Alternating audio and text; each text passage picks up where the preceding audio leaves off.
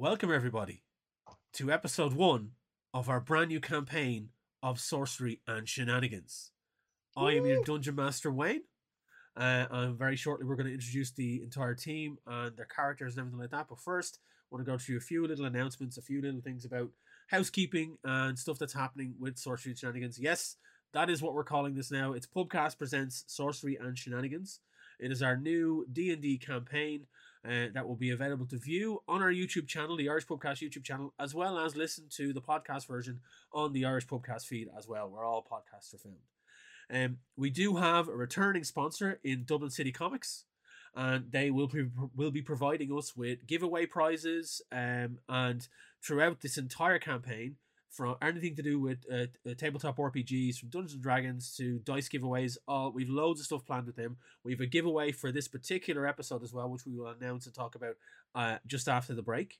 But also, we have to announce a new second sponsor. We're very excited about this. Dakota Irish have joined us um, as a sponsor for the show for the foreseeable future. Uh, and we're all very big, very much big supporters of Dakota Irish, and they have very kindly given us a discount code for the first episode, which is Pub Brawl. So P U B B R A W L. It's on the screen there. Pub Brawl. And you will basically get a discount on their website for any of the stuff they sell. They do everything from dices to uh, dice sets, dice trays, dice towers. They have official D and D merchandise, and they've they've branched out over the last uh, six to eight months uh, with a plethora of new ranges of, of products. Um, so go check them out uh, on Dakota Irish, I think it's. Um, and we will have their information appearing on the screen throughout the episode. Uh, and definitely check them out, along with our other sponsor, obviously Dublin City Comics at dublincitycomics.ie as well. But Dakota Irish are our brand new sponsor, and we're so happy to have them here. We're big supporters of, of Dakota Irish. I myself have a Dakota Irish dice tray and a full collection of all of their dice sets um, that I use throughout the games. So definitely worth checking them out. They are fantastic. Anyone that knows tabletop RPG gaming in Ireland and even further afield are, are you know know who Dakota Irish is. They're a fantastic group of people. So definitely go check them out. So without further ado, here are the rest of the team. Uh, obviously, it's myself, but we have everyone else is here. Darren, Kim, and Jill are here. Um, brand new characters, brand new campaign, um, and we're gonna launch straight into it. So, hi, folks, welcome to the game. I know we're, we we've been we've been kind of prepping for this for a while, um, because we wanted to make this like le- we wanted to level up with this second campaign because we were relaunching as Sorcery and Shenanigans. We wanted it to be something special, so we've got a kind of a, a new layout. Now we are doing this on Zoom or on stream for the first episode, just for health reasons, make sure everyone's safe and healthy. But hopefully, from here on in, on episode two, we will be in person, in the same room together, playing the game together. So uh, you know, I'll be Imagine. yeah, shocking stuff. After two and a half, nearly three years of this malarkey, uh, we are planning to have ep- from episode two onwards. We'll be in person. But for now, we thought for safety reasons we were doing this first episode just to get it out of the way because a few of us were feeling sick over the last couple of days. But we wanted to make sure we're all nice and healthy for episode two. So Indeed. Um, Indeed. we're going to launch straight into this. This is episode one of campaign two, um, but rebranding as Sorcery and Shenanigans. So without further ado, folks, if you're all ready to rock, Yep. we can Indeed. get straight into it. Um, Yep. Just to precurse this for everyone, to let you all know, anyone out there viewing this on YouTube or listening to us, um, the characters that everyone's playing here to, to get the group knitted together before we jumped into this, we had a small little, I think it was three or four episode arc that we played with these characters, meeting up for the first time and getting to know each other. Um, and it has been six months in time jump since that moment for these characters. So as we launch into this, it's like six months later after their first meeting. So without further ado, we'll get straight into it. We start our adventure in the city of Waterdeep. A light fog is rolling in off the Sea of Swords. The winter months have melted away, and spring has well and truly sprung. The streets are starting to fill with traders and merchants from far and wide, all eager to sell their wares and fill their coin pouches with dragons, which is what the locals here call gold. It is the year 1492, by Dale reckoning, and you will be forgiven for seeing this boisterous surroundings of marketplaces and taverns filling up with patrons eager to spend coin, adventurers seeking fortune and glory, and thinking that everything in Waterdeep was business as usual. But beneath all of this, Xanathar's Thieves Guild and the Zhentarim have been raging a bloody gang war that has floated out or flooded out, it floated, flooded out into the streets, seeping into every, the everyday lives of the denizens of this grand city. Even our intrepid trio of adventurers have found themselves caught up in the conflict. Every job that they have taken since their first meeting six months ago has nearly always led back to both of these two nefarious thieves' guilds. We find them now recovering um, in the infamous Yawning Portal Tavern after one such job. Word is spread around the certain circles regarding these three adventurers. Um, you can hire them to find missing people, escort expensive merchandise, uh, and also give you protection against unwanted attention. Their reputation has grown to a decent enough level of notoriety in this very, very short time. So it's at this moment that I'm going to ask each of the players in turn to introduce themselves and their characters. I'm going to start with Darren. Um, so Darren, if you want to kick us off, tell us who you're playing and give us a good L description. Yeah, um, my name's Darren, and I'm playing uh, Lopan Tinyfoot, uh, a rogue um, assassin. Now that seems really, really scary until you actually find out what uh, Lopan looks like, because uh, Lopan is a rabbit folk, and he's uh, four foot tall, but that's including his ears. Um, he tends to wear like old habits die hard. Um, he wears like black armor, um, and he specializes in using uh, light crossbows. But he does keep a really, really um, long and heavy crossbow on his back uh, for when things get like you know a bit too dangerous. Um, but yeah, that that that's that's that's Lopan. You'll find out more about him as we go. Um, very, very sorry. I should say he's a snowy white rabbit with blue eyes, which is kind of like if, if things don't go as well on trying to threatening people, he goes for the full on cuteness, and that's actually tends to work more than the threatening because he's just too fluffy. But anyway, that's him. uh, next up, we have Kim. Hi, I'm Kim, and I'm going to be playing uh, Gray Pipstrel, who's a Tabaxi bard. He's a excuse me for this less than technical description, a very pretty kitty the cat. And he is heterochromia, which means he's half orange, half black. Uh, he's kind of striking, but he still manages to kind of blend in because he's a, an unassuming behavior. Um, if he's performing, though, he's a bit of a ham. Um, he's fairly handy.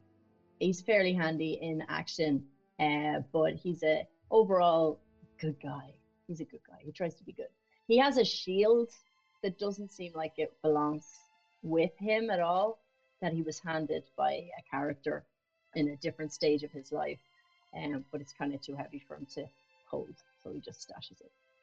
Uh, yeah, I can't wait to see him go.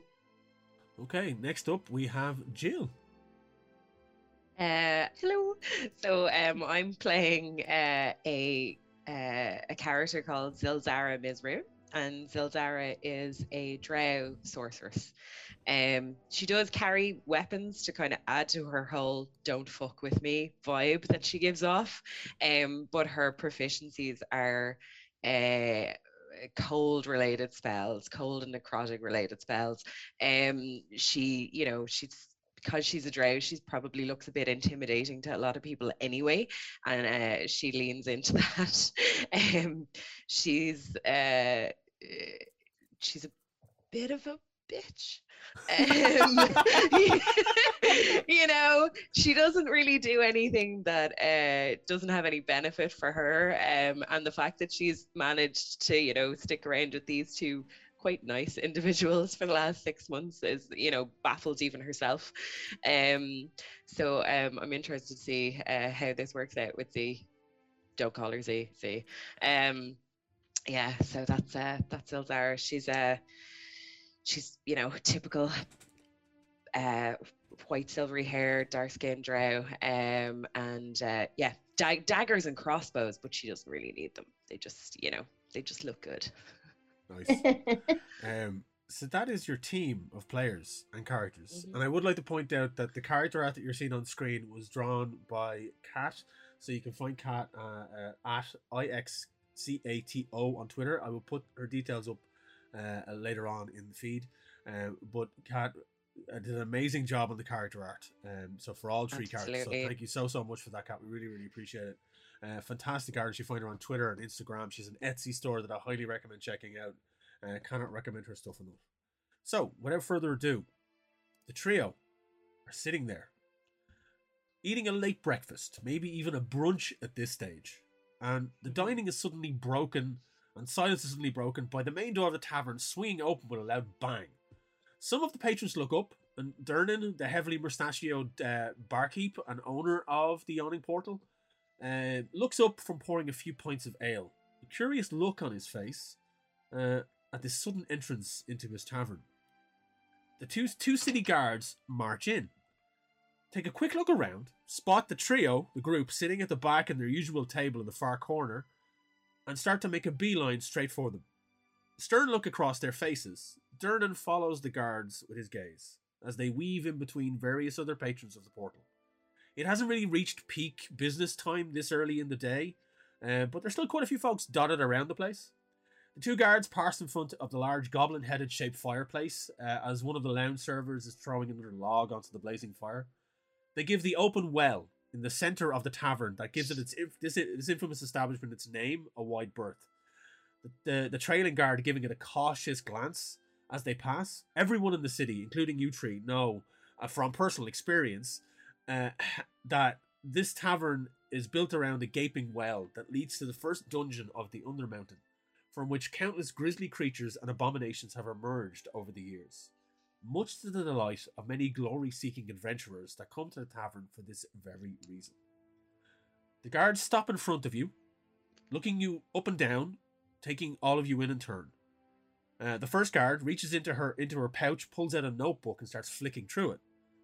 She begins to read, and it's like, um, are you?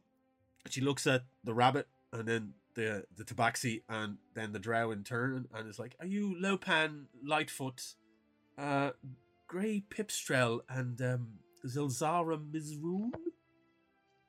Oh no, unless we've been polymorphed again, I reckon we are, yeah. You know? Yeah, us.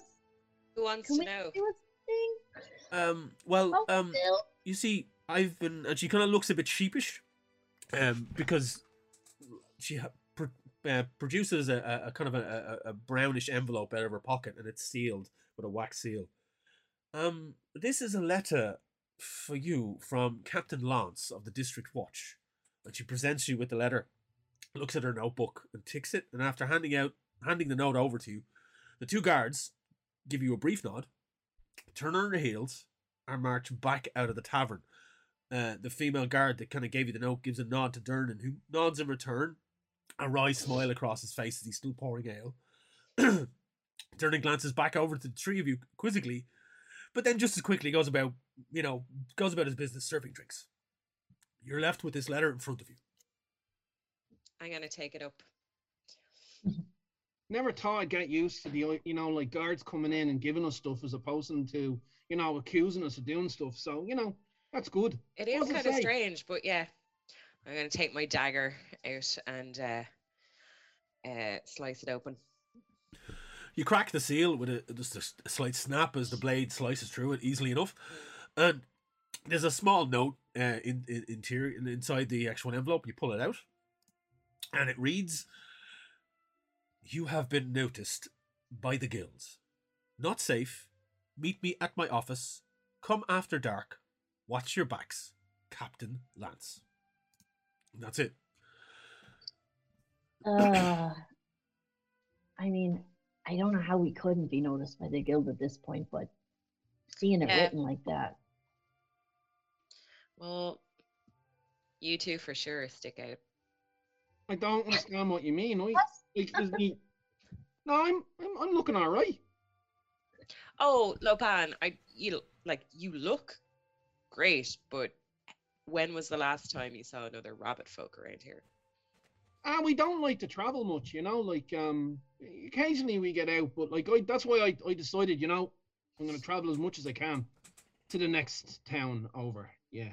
Um, you know, we'll see how it goes. So far, so good. But no, I just thought maybe me, me, me armor wasn't buckled right, and he starts, you know, he, he kind of he's sitting on the side of the table, and he'll stand up and kind of just like looking to make sure everything's co- connected properly. You know, like not realizing that you know a four foot rabbit tends to do to to uh, stand out like a, four, a sore thumb.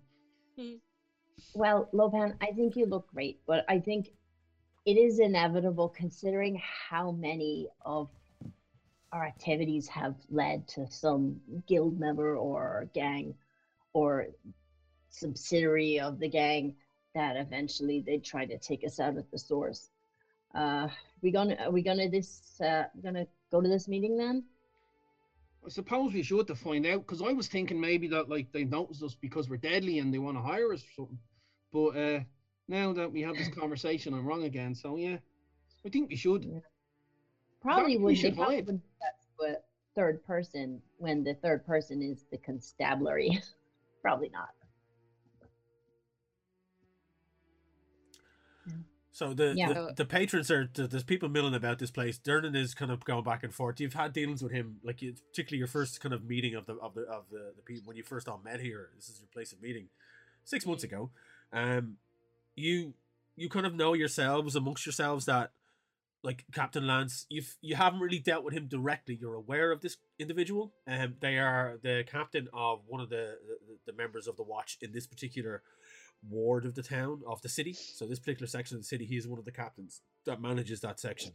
Um, and you have had run-ins with the constabulary before, and generally it's been okay. You haven't really broken many laws. A lot of the stuff that you've done have hasn't been. It's more on just you know you've been in the service of somebody else for coin, Mm.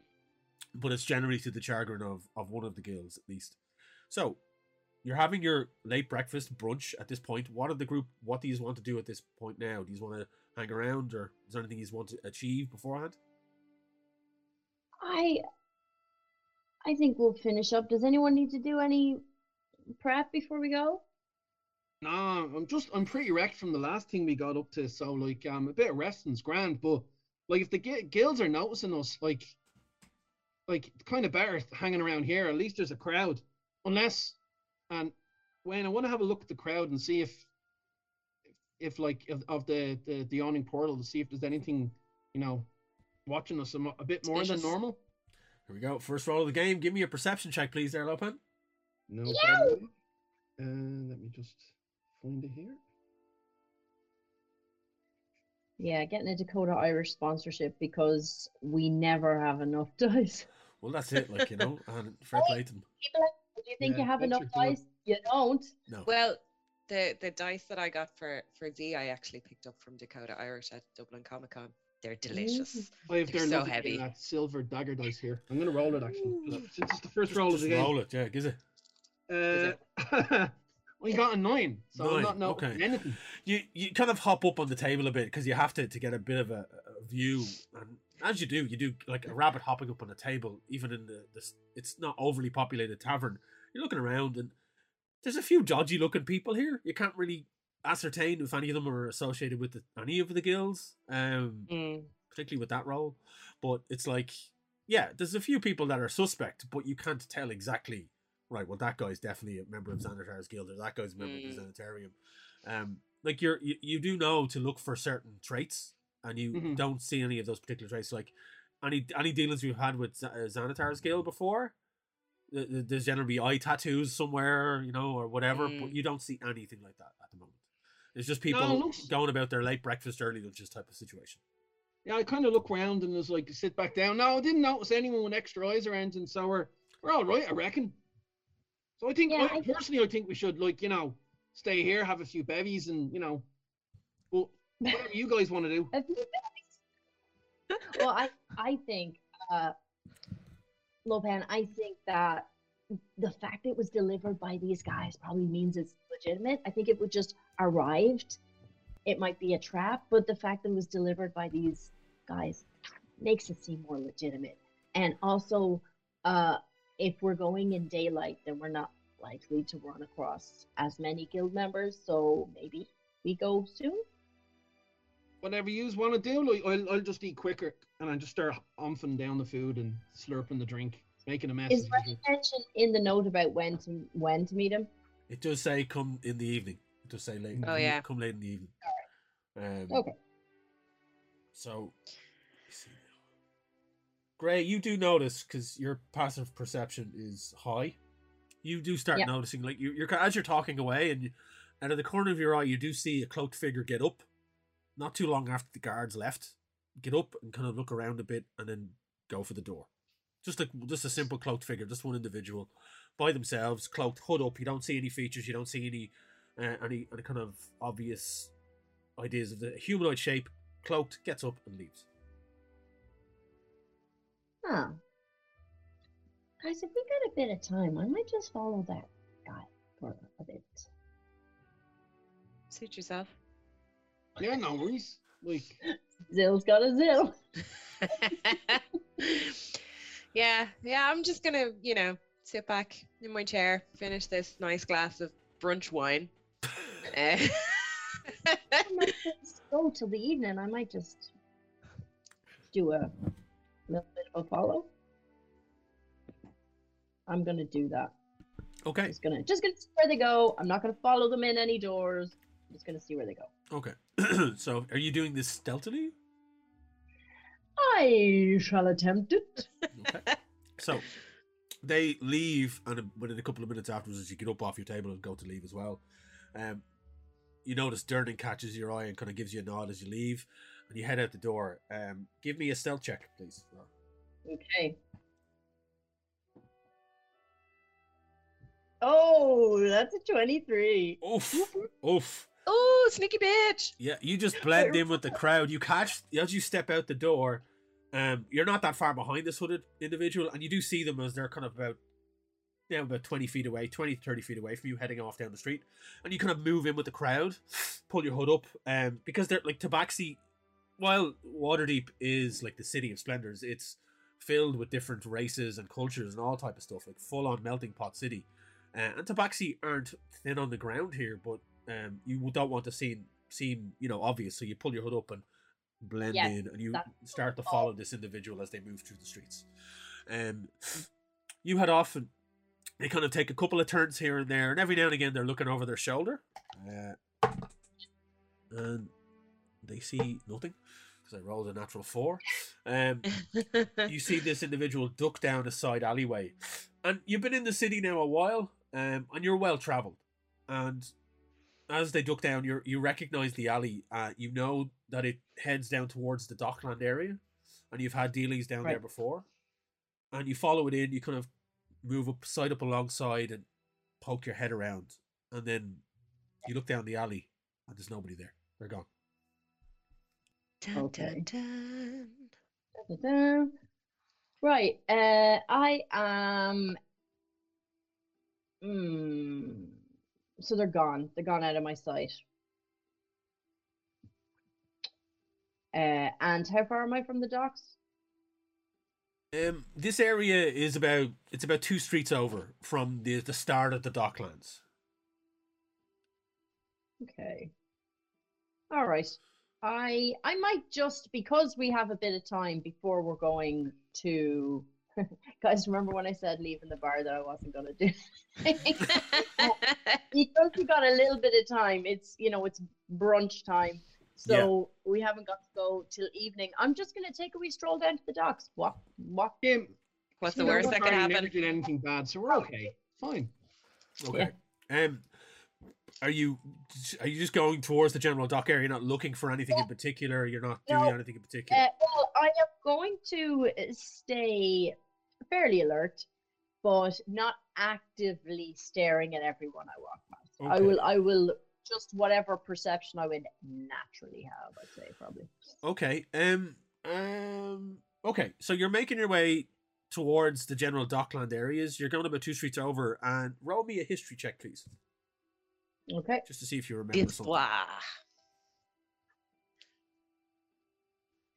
Thirty. 13 okay um as you start to remember these streets and the area that you've been down here before um as part of a previous job you were on you remember that in this particular area there were two different entrances to one of the underground tunnels for one of Xanathar's guild's hideouts Right. um, and you know that it's in this general vicinity, and you're kind of trying to figure out in your mind, you know, that there's definitely, if you turn left and take the next street over, there's a manhole cover that was marked as an entrance, and then two two streets over in the opposite direction, then at the back of an old warehouse, there was an entrance there as well, and you're kind of thinking, right, this they like you don't really see any markings, any obvious tracks, and there's the cloaked figure is gone, but you're not 100% sure which direction they went in. That's fine.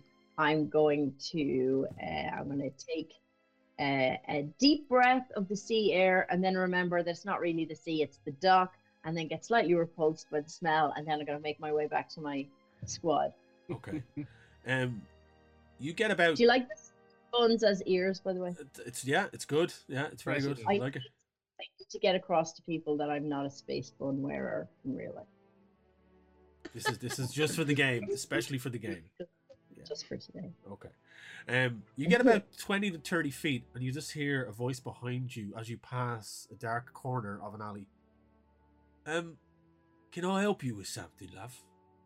Oh, that's always good news, isn't it? A Cockney character in it. Stop metagaming. Right. Uh, okay, uh, right. Um, I turn around and do a little smile, and I'm like, nah, I'm just taking in the air. And then I remember what the air is like, and then I leave. Yeah, yeah, that's that's probably a good idea around these parts. You'd only be seen to be wandering down these alleyways, looking for trouble, if you know what I mean. Ah, are you here to help tourists, or are you, are you here to threaten citizens? You just see a, a kind of a, a movement under the co- co- cloak that he has on, and it's and as you take it in, it looks like the same cloak that you were following, and there's a flash of what looks like metal or light catching metal. He's like, "I'll let you decide now, if you don't mind. I'd recommend you go about your business, and I'll go about mine." Okay. Uh, can I cast a spell, please? You can. What do you want to cast? I am going to cast heat metal on his knife Yeah, Ooh. nice. because I promised my homies I'd be back. So I haven't got time for this. So I'm going to cast heat metal and I'm going to attempt to run away uh, while he's going out, out, ow. If the hilt, if the if the if the handle of the knife will allow If I'm not mistaken, I think heat metal. You have to. Is it something? I think it's. Let me see. You the range you. No, you don't have to touch it. No, a cranny creature in physical. So you don't have to. You can just cast it. Yeah. It's within sixty feet. Yeah. So you see it. So yeah, as he's kind of trying to look menacing, you just see this confused look come across his face, and he's like, Rah! and he drops the blade. Like, what the? Right. Are you? And he kind of takes it. He steps back a bit and looks at you, and he's looking at his blade. It's now like glowing orange on the cobble on, on the cobbles below him, and he's like looking really confused. And he kind of takes a step away. He's like, I haven't got time for this, and he just does a legger. Okay, good, because I was going to do a legger. Okay, well, that's good. I'm going to, uh, let me see, that lasts for, oh, lads, that was fun. It, uh, yeah, it is good as is. Okay, how long does it last? It's up to one minute. It's concentration up to Yeah. one minute. So So I am going to, I'm going to pick up his dagger and bring it back to the foot. You can add a dagger to your inventory for spoils of the game. Um, Very good. Uh, Wayne, did you ever watch uh, Westerns and want to go around picking up all the guns? Cause like, yeah, yeah. um, One more dagger. So, um, you make your way back to the yawning portal, and the, the, you find your two colleagues sitting there, still at their table, enjoying the remainders of their brunch. Um, and it's you've been gone about half an hour, twenty minutes at the most. Um, and, Right. Yeah. So you can regale them with this tale of, of metal heating if you wish. Yeah, I will. Uh hey guys.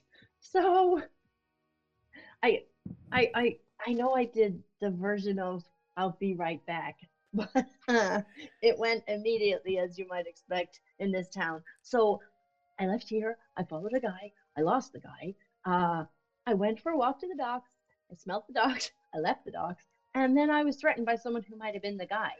And then I like burned his hand and stole his knife. And uh, I'm proud of you. Oh, thanks, though. so, uh, yeah, anyone, anyone want this dagger? Or will I keep it? I can add it to the to me repertoire. I've got tons of them, but like never, never, never say no to a, a good knife. You know. Well, tell you what, that brings me to two. Oh So well, no, don't? no, I've got about four, so you keep that then. Yeah. You know. All right, But like, did you find out anything when you follow them? Like, I kind of, I kind of wasn't trying to. Where he went to was where that concentration of guild hideouts is. You know where the all the entrances are to the thing, and you know the way they move the entrances all the time. But I, I reckon, yeah, I reckon it was uh, it was So- definitely a, a guild member. They're definitely keeping an eye on us then, right? Yeah, I think they may have they may have followed the cops. I don't know, but uh, that was yeah, a good thing to follow a cop now, to be honest. But, no, no, especially if you're doing dodgy shit. But Yeah. But uh yeah, so so I probably could have found out which guild he was in, but he didn't have any eyes, was probably the other one. But uh yeah, uh he just uh he, I, I just knew we had to make our appointment, so I wasn't gonna get into nothing, especially not on my own. no, I totally understand. Um, totally understand. Yeah. That was that was the sensible thing to do, I guess. With no backup. Aw, gee, that's so great. um, All I got to share is I think I ate my entire weight in pasta, and I'm a bit sleepy. Bar that, like, um, nothing else to say.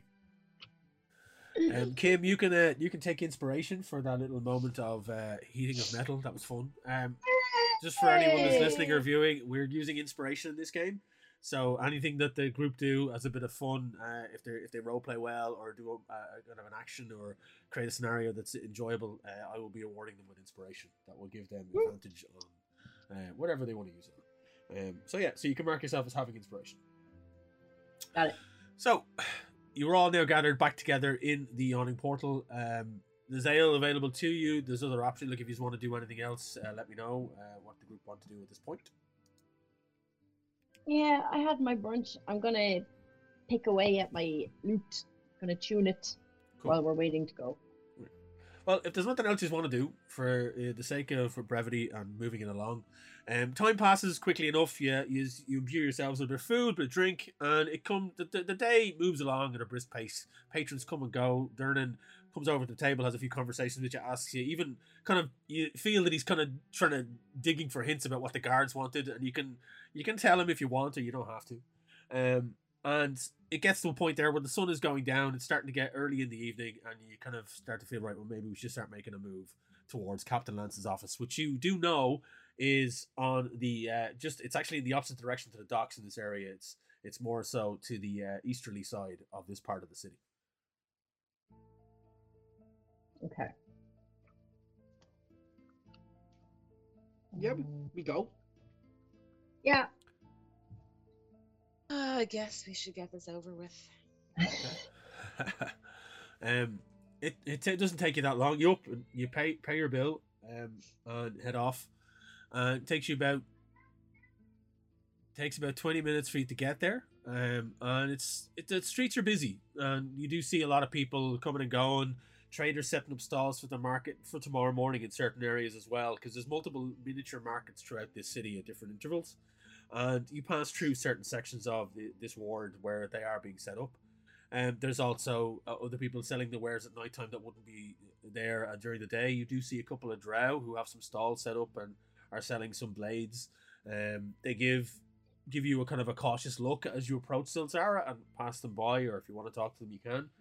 Um, but the journey goes kind of unmolested. You don't spot anyone in your peripheral. You don't notice that you're being followed with your passive perceptions, or like I'm not going to make you roll for it. You're being cautious. I take it. Mhm. Um, and you find your way to Captain Lance's office. Um, as you step in, you see the usual high desk of uh, constabulary with a an armed guard, armored guard behind it, uh, helm off, which is resting on the, the desk, and he seems to be filling in a ledger. There are a couple of uh, uh, of of people kind of sitting on chairs off to one side. One of them seems to be cuffed, and there's a guard kind of milling about around the back who comes out to the front and starts to ask them a couple of questions they all notice as you come in, and the constable behind the, the desk kind of looks up. And He's like, "Well, well, mate, what can I do for you folks this evening?" Captain Lance is expecting us. Oh, really? Oh, right. And I'm who- gonna I'm gonna give him the note. And he kind of looks at the note. He kind of looks at the three of you all in turn. He's like, "Right, um, two seconds," and he kind of cr- folds the note up and tucks it into his pouch and walks into the back, goes through a doorway. You see him vanish off. You hear some muffled voices. and then he comes back out. He's like, he just kind of from the doorway, he beckons to the three of you to come round the counter into the back.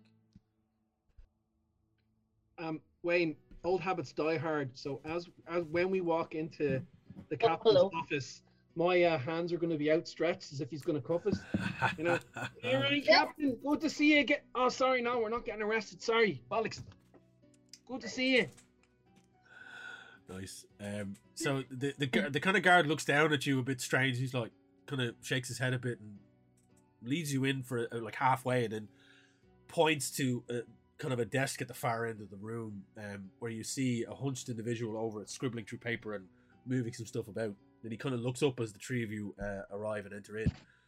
You see this young enough man, human, um, blonde hair, tied back uh, in kind of not, so much a man bun, but a, a kind of a short ponytail. Um, the start of a blondish beard on his face, a very kind of bum fluffy, scraggly, as if he's really trying his best to grow this motherfucker, but he's not having a great time of it. Um, and he, he's he's again youthful expression, bright, piercing blue eyes, heavy set from looking like he hasn't slept in a couple of days. He kind of sees you come in and he gestures and he, he kind of he's looking around. There's no chairs available, so he just kind of gestures you forward. He's like, "Thank, thank you for coming. I, I really appreciate it. It's um, I, I know we haven't formally been introduced, but I have heard of you and you've done um some work for some of my colleagues in the last while. But um, forgive me. My name is uh, Dawson Lance. Uh, I'm the captain of the watch here, and I have come into possession of some information that is leading to me to believe that there's going to be an attempt on your lives in the next couple of days, and that's something we want to avo- avoid, obviously. Um, so um, we don't really know by who, um, and you can see by his demeanor that he's he's definitely hopped up on caffeine. This guy has been working, Right. at, you know, burning the candle at both ends at this stage, um, and he relays to you that information. He's like, "Uh, it's it's a case of uh, I think really, the guild are the both of them really Xanathar's and the Zhentarim are getting so powerful at this stage, and we're having such a hard time containing them that they feel they can off anyone they want, and we're not going to stand for that. And you guys, if you don't mind, we're going to try and help. Do you Oh. know? Go ahead, Sid. I just find it very strange that the captain of the guard wants to look out for us. You know, mercenaries for hire. It smells like a trap to me. Or not even a trap, more of a are you going to try and use us as bait? Um, uh, uh, I, I can see where you might think that. I, I do understand, and I'm not. You see, and he kind of slumps back in the chair a bit. I've only been doing this job for about a month. I was a lieutenant before here, a small, lowly one, in a different se- section of the ward. The captain that was in this position that I'm in now was snuffed at. Just gone. One night, down a back alley, stabbed, dead. Couldn't do anything about it. And I've had, as soon as I took this position, that if anything like that was ever going to happen again, that at least we were going to try and stop it. And this information came into our possession. We did a raid on a warehouse down in the docks, which um, I believe you've had dealings in. Um, something to do with the missing Yeah. persons that you helped with a while ago. And Yeah. the captain of that of that that watch informed us that your names are on a ledger. A long list where the three of you were on of people that they wanted snuffed out. And here we are. Hey guys, we made the list. it's it's it's the fact that you're you're they're trying to exert their power and show that we're powerless. And I want to show them that this is not their ward and we're gonna protect it as best we can. Now we're not gonna use you as bait. That's not the plan. I The plan know, is- I wasn't is- gonna let you. Well, here's the thing. I've got a job for you. I'm listening. The job Mhm. the job requires you to leave the city for a short while. But it pays well and you'll be protected on your travels and it will also have potential work at the far end of it if if you're interested. Well, I, So- like as I said, I'm sorry. This is my second visit to a city, so I wouldn't mind going and visiting another one. And money's always good, you know. So I don't mind help. And uh, and then I mumbled to myself, and if it was a trap, like it'd probably smell a bit more of oil and sulfur, like you know. Yeah, I, I I get that. I get that the recruitment to these guilds seems to be so good. And the numbers are mind-boggling. I can see that the best way to avoid us being murdered is for us not to be here, uh, or to be beyond the reach of these guys. And uh, I have to say, I am against us being murdered as a position. Uh, and I also understand that there's no way that, apart from having like a ring of you guys around us everywhere we go, which is not practical, that this is probably the only uh, idea. So where, where, where to? Where could you send us? Well, that's the thing. You see, I've been I've been tasked, and I, well, I've been asked by a fellow captain of the guards from the city of Neverwinter, which is up north. It, it's about two weeks' travel on the high road, um, and you'll be well compensated on the way, and you'll also be given passage. Um, we have a, a merchant's caravan that's going to be heavily guarded, and we're going to im, im, kind of bring you into the merchants kind of group and disguise you, and you'll just travel with them. So nobody be any the wiser, and nobody knows about this apart from me and and and my lieutenant, and that's it. Nobody else. So you're you're you're you're not the only ones. You see, you're just three of the more capable ones that have been targeted. Other people that have been targeted are merchants and stuff. And and there's one guy who's a sailor who's not even in port at the moment and won't be back for another six months. But the guild's list of assassinations is long because they want to snuff out anyone that is going to be giving them any trouble for the next while for whatever plans they have coming down the line. So, And are are any of the uh, these this this group of merchants that you're suggesting we travel to Neverwinter with are any of those guys or gals um uh, uh, on the list or are they just our cover?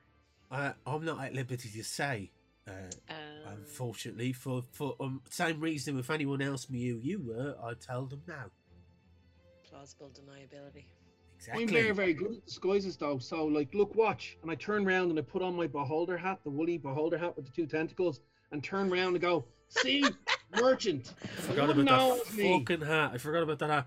So Yeah, what happened, folks? In use the pre- at in the previous off-camera game, Darren bought himself one of these touristy hats that you buy in like, like uh, The shit Irish- hats that like, you get, yeah. Like the ones that look like points of Guinness, but this one looks like a fucking beholder.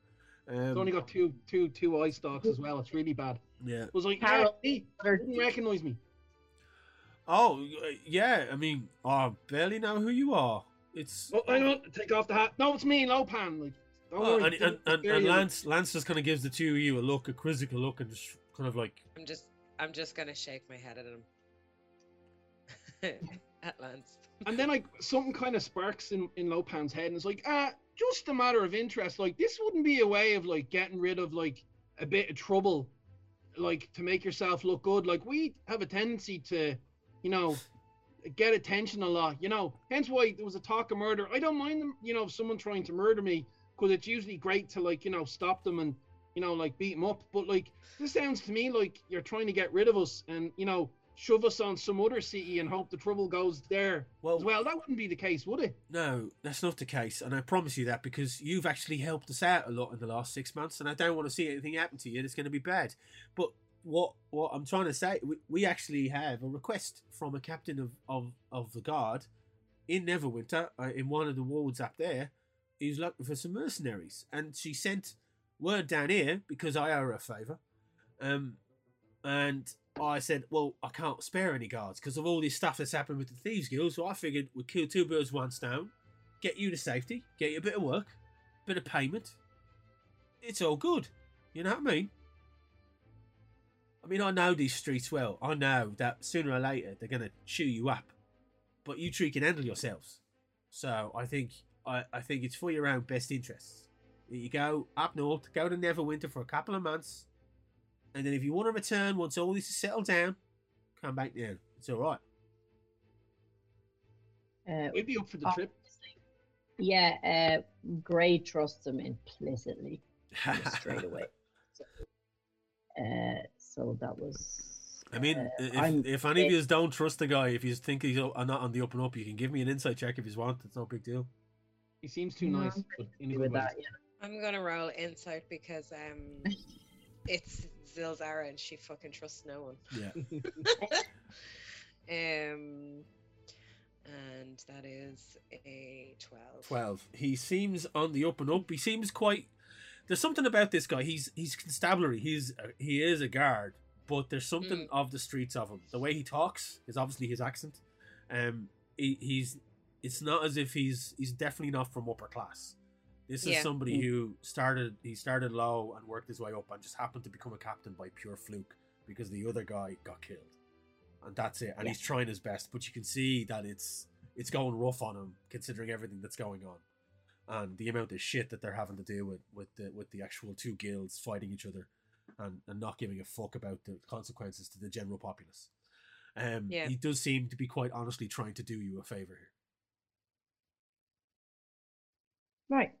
Okay. Uh, well, I think I'm up for it. Lopan's up for it. What do you think, Sil? Yeah, I guess. There's nothing really thought- happening down in um in Waterdeep at the moment for us anyway. So yeah, let's Yeah. let's let's go. Right. Well, And it seems like we might be able to get a job there and a job on the way back. Well, we have. I mean, oh, and he kind of starts jotting some stuff down. He takes out a ledger and it's just like you know, plops it down on the table. Right. I mean, okay.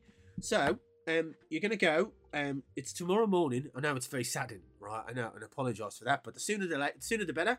Um, but and he starts kind of writing down. Um, right, I'm gonna give you, and he reaches into and he pulls out like a, cha- a set of keys on a big ring. Starts going through them and pulls out this large, kind of rusted looking thing, and reaches behind him where there's uh, you only you kind of see it now as he turns his chair. There's a massive safe behind him, and he unlocks the safe and pulls open the kind of the large, large door, and reaches in and pulls out a small. You see, if you're looking over his shoulder, you can make out a couple of little bags. And he pulls out one of the bags and closes it and locks it again and plops the bag down in front of you.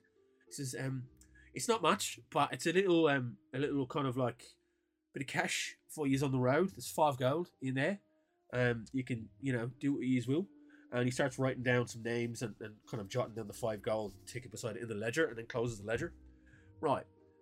The way it's going to work is um, you need to, and he, he kind of uh, looks around and gets up from his chair and goes over to a cabinet and opens it up and pulls out a multitude of different cloaks, all of different length and sizes and color and shape, and um, drops each of them down on the top of the table. Uh, it's like, take these cloaks, they're nondescript, very basic, we use them for undercover um, work. Yeah, keep you nice and, and clean. And they're just basic cloaks. There's nothing special about them, but they just they just seem to be more threadbare and worn compared to the stuff that you currently own. This will make you blend in with the merchants. Um, I want you to use these, and you're going to travel. You're just you're a, a traveling merchant group who are selling uh, uh, and silks to a trader in Neverwinter. That's your undercover story for now, right? When you get to Neverwinter, you can leave the merchant group. Nobody will ask any questions, and you need to go to one of the eastern wards. You're looking for a captain of the guard there. Her name is Captain Aratir Stormblade.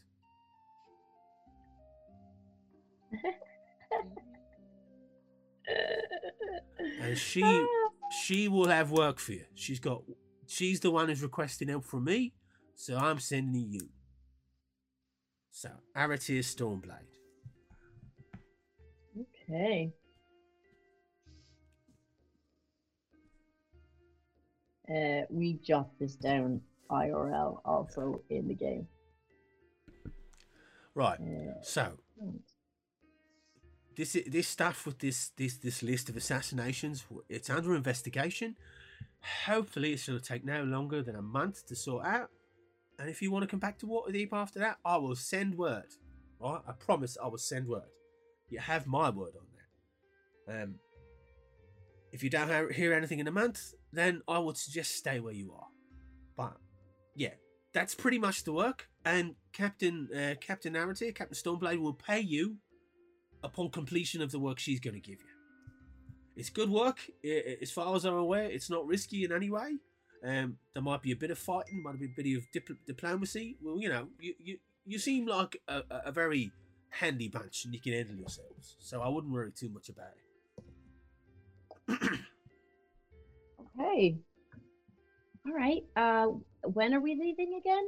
Well, the wagon's due to leave tomorrow morning, bright and early. So I oh, would suggest you. you. Sorry. I would suggest you get a good night's sleep. I get get a good night's sleep. You will meet the wagon outside uh, outside the main gate on the eastern side. So you want to hit for the high road. You know, uh, head head north, and it's the eastern northeastern gate that goes out on the high road. That's going to bring you up, and it's an open road, well patrolled, well looked after. So you're not going to run into any dodgy stuff. And it takes about it's a, Will, will there only be one one carriage there? uh, there's going to be about um, twenty. It's a full caravan of merchants. Oh yeah, okay. But Yeah. it's it's our one. We're not going to end up in somebody else's. You'll be given you'll be given lodgings. It's two weeks. It's a two week journey, so it's it's going to I take mean, a I while. mean, we're not going to meet the wrong caravan.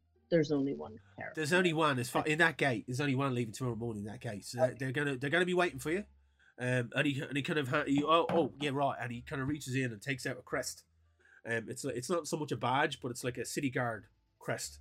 Okay. And he hands it, just holds it out, and one of you can take it off. And so you send this over to the leader of the caravan. You know, they'll know who you are, and they'll give you passage. Okay. And there'll be a wagon for us there with all our stuff.